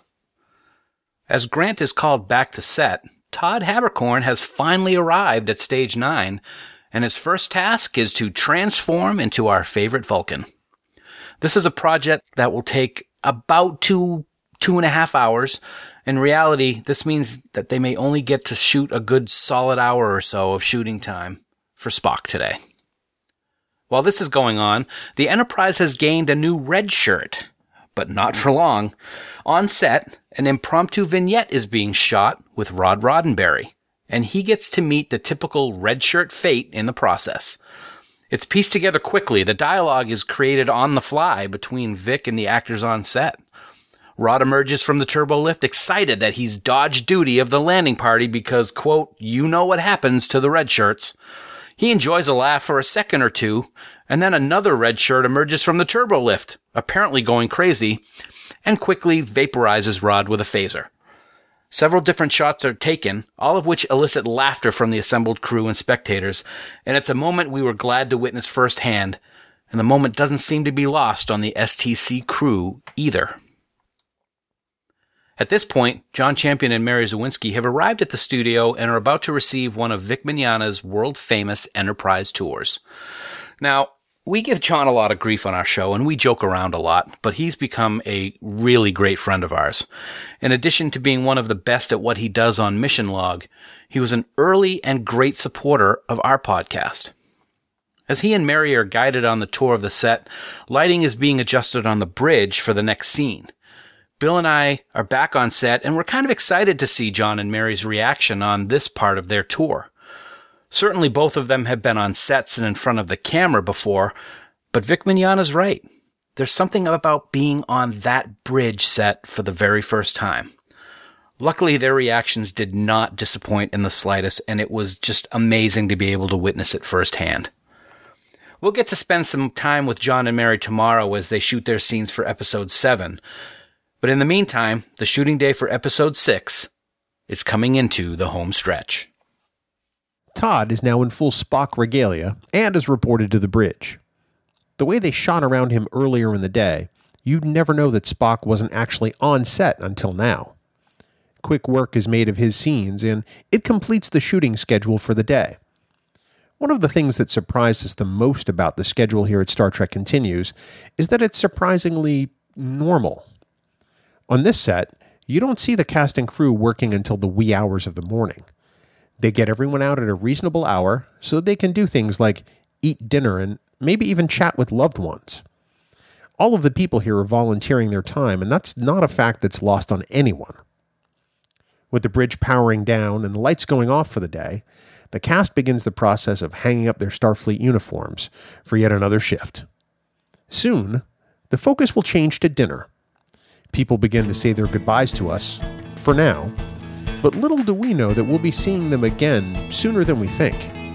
All aboard the Botany Bay, eighty-five people floating through space, checking the computer reveals that they're supermen. First there's Khan, he almost died, he may have fooled L T McIvers, but he's not a nice guy. Kirk and Spock and Bones try to research where these people have been. Chapter seven, Dinner. After packing up our gear, we made the short drive back to our hotel. There we called our wives, since our cell phones were off for the vast majority of the day, and I'm sure we sounded like complete and utter nerds as we talked about our day on set. At this point, we're riding a total high of adrenaline and emotion, and it really hasn't set in yet that we've only got one more day to be around these amazing people. And as it turns out, there was really no time to think about that anyway. In the middle of raving about the day's events, we actually got a text from Cat Roberts asking where we were and if we were coming to dinner with everyone. And that was something that we hadn't even thought possible, but we jumped at the opportunity immediately. We got into our car and drove the literal two minutes to where the restaurant was. Upon arrival, it didn't take long to find everyone either. There were about forty of them, taking up a majority of the restaurant, and at a very long table, there were two open spots reserved just for us. Gathered at the table are a large portion of the cast and crew, and at our end of the table, there's John and Cat Roberts, Liz Wagner, who plays Nurse Burke, and our good friend Larry Nemechek. Also at the table are Rod Roddenberry, Kipley Brown, who will be in Episode seven, and her husband, comedian Emo Phillips. You know, there's a funny story about that. Bill is a big Emo Phillips fan, dating back to his high school days. At one point, Emo walked right by him, and Bill said, "Wow, that guy reminds me of Emo Phillips." It wasn't until several months later that he realized it actually was Emo, and he's been kicking himself ever since. After dinner, the large group splintered off into smaller groups. Some were headed back to their rooms to sleep, others were going back to watch movies, and others were going to go grab a drink or two at a different bar. Well, we'll let you guess which one we opted for. We are en route to Pollux four, a planet in the Beta Geminorum system. All conditions normal. At the beginning of this story, we talked about the middle of our journey, which was this dinner. It was the perfect ending to an amazing day of celebrating our fandom and getting an opportunity to know some of the incredible people who helped to make Star Trek Continues come to life. We knew at the table this feeling, this, this gathering of artists, was the story that needed to be told. Like Vic had said earlier in this podcast, it's such a rarity to see this, and it's something unique and special, and whether these people know this or not, they've forever made an impression on us. We have only one day left in our visit, and if the first day was any indication, it's going to fly by. We feel like we just got here, and by this time tomorrow, we'll be packing to leave and head for home. We'll talk about our second day on set in part two of A Journey to Futures Past, premiering later in twenty seventeen.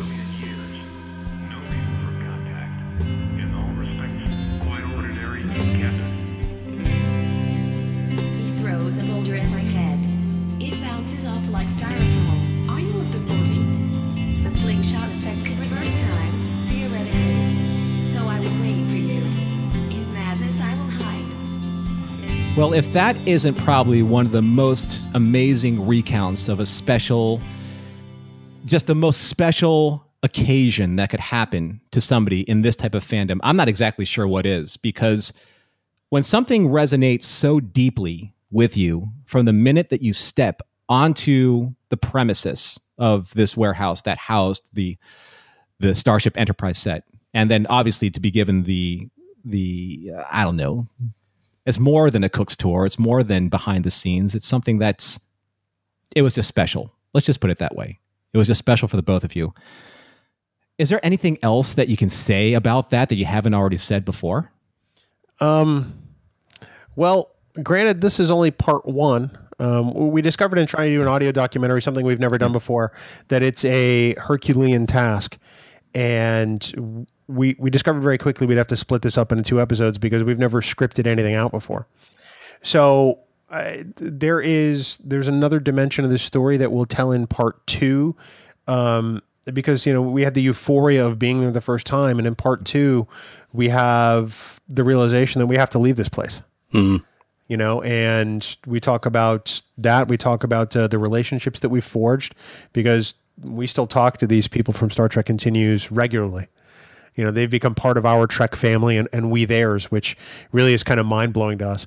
You know, um, we'll talk about this in part two, but after we got back from our visit, Dan and I both got in the mail cast and crew T-shirts from the episode we were there for.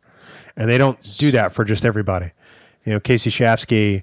Um, just, just an amazing guy, sent us a couple, um, because he knew what the trip meant for us. And that, that, that means the world to me. I try not to wear mine just so it doesn't wear out. Exactly. You know, yeah. mm-hmm. um, but that's the kind of relationship we forged for these people. And we hope to, to do it justice here in part one. And we, we hope that in part two, which will premiere later this year, that, that we can, we can continue to do it the justice it deserves. Star Trek continued to do it the justice it deserves. Yes. yeah. Yes. Yes, sir. Well, uh, I, yeah, I've said it a few times tonight. I, I echo those senti- sentiments from Bill. Um, I don't want to sound too, you know, over the top, but I, I don't, I'm not lying and I'm not over exaggerating when I say it was a, it was a Jesus moment in some ways. Being on that bridge like that, it's something that, that not many people get to do. And for people that have such passion and love for the series, it, it was it was overwhelming. Uh, I really can't say much more than that, other than what we've already said in the in the documentary and what we'll say in part two. But uh, yeah, it really was it really was something special, Norm. You I know, mean, the only the only way for me to be actually be able to experience what you experienced is for me to reach out and Vulcan mind meld, because that's really the only way. it, it really kind of is. You know, in the prologue to this this audio documentary, as we've been referring to it, um, you know, we mentioned that we thought this trip was one thing, and we soon realized it was something very different. This this story could have been just about our visit to a set, but it really it's about these amazing people. Mm-hmm. You know, I, I don't think, you know, Dan referred to it as his, as a Jesus moment. I don't think this this moment would have had near as much weight if all of these people hadn't been so truly and genuinely wonderful, right. um, not just to us, but to each other. Mm-hmm. You know, to walk into a building like that where there are creative people and there's no tension, there's no fiefdoms, there's there's no turf war. It was it was beautiful. You know, I I used the term synchronicity at the top of the, of the documentary, and it truly is. It's it's one of the most beautiful things I've ever seen as far as people coming together, and and it's truly in the spirit of Star Trek. And that, I think, is what I want a lot of people to just understand, crystallize, encapsulate, and try and, and add into their life. Because when you see what they do there, and you see, obviously, the product that they put on screen, and you see not just how good they are from a production standpoint, but how passionate they are, that translates into something that they are trying to do and reach a certain audience to make sure that, you know what? This is what we want you to remember what Star Trek is all about. We want to remind you that Star Trek is about hope. It's about positivity. It's about passion. It's about people coming together and working through a situation. It's about coming together as people. And I think that's something that's sometimes lost out there as Star Trek becomes more technically advanced in production, more involved in these social media fiefdoms. They miss the point that Star Trek is about trying to unify humanity. And I can't say this enough. I think that is what Star Trek Continues does best. Without a doubt. You know, there are plenty of fan films, and there have been plenty of fan films. And some of them are amazing, and some of them are, you know, passionate works from fans that have never acted before in their lives. And each of them is value. This one kind of takes fan films and, and kicks it up a notch, you know, not just the look, but the stories. These stories are as close to the original series as, as any story I've ever seen, and, and light years beyond any other fan film that could be considered its contemporary. The care and the trust that, that they exhibit in this production says the wor- it means the world to me as a fan, and it says everything. Well, as we wrap up this show, I know that usually in this segment, this is where we throw your thank yous out to the people that have inspired you and have participated in the show. But before we get to that, I would like to say to both you, Dan, and both you, Bill, that it has been my great honor to be able to share this one hundredth episode with you, because as Star Trek fans, this is something that is profoundly meaningful to us. It has shaped our lives in many different ways, but it has also given me the opportunity to be able to work with you and to be able to extend my friendship to you and yours to me in return. And I think that's actually really profound in fandom, where we can actually meet people where we probably would have never met before and be able to talk about things that we care about, but then also be able to blend that into our own personal lives. So thank you for giving me your trust, and thank you for giving me the honor of being able to host this particular podcast. It is a very great honor for me to do so. Thank you. You know, Norm, we... We truly can't thank you enough. I mean, you are a friend. You're our friend. You know, you're a podcaster that, that we've admired for quite some time. And when Dan and I sat down and said, "Okay, who would we trust with this episode?" yours was the first and only name on the list. Yep. Um, we we have nothing but love for you. We are incredibly grateful that you took time out of your schedule, busy as it is, to sit down with us for this, because um, it. It needed the care and the precision that somebody like you brings to a podcast. And we, we can't thank you enough, brother. We really can't. Thank you so much. Thank you so much. It really does mean a great deal to me. Um, so I'm going to turn it over to you fine gentlemen, because now this is the part of your show where you take care of the rest of your friends. Thanks, Norm. And, and, and like Bill said, the thanks goes to you for, for doing this, uh, with us and for us. It has been an absolute honor and pleasure. Uh, we'd also like to extend our, our sincerest thanks uh, to the following people without whom this episode wouldn't have been possible. Uh, so with that, we'd like to thank Vic Mignogna, Casey Shafsky, Lisa Hansel, James Kerwin, Julian Higgins, Ginger Holly, Hannah Baruki, Grant Imahara, and everyone in the Star Trek Continues family. By far, they are way too many to mention, and there's no way we could possibly talk to them all, but we do love them all dearly and and miss them incredibly. Dan, of course, special thanks to our great friends in the band Five Year Mission for the use of their music in not just this episode, but in every episode of Trek Geeks. We uh, we played a lot of cuts from them tonight as segment breaks and some songs you haven't heard on Trek Geeks before. And we sincerely hope everyone will head out to five year mission dot net, download all their albums they're working on year four right now, and uh, please show them some love as as much as we love them. We are huge fans, and we hope you will be too.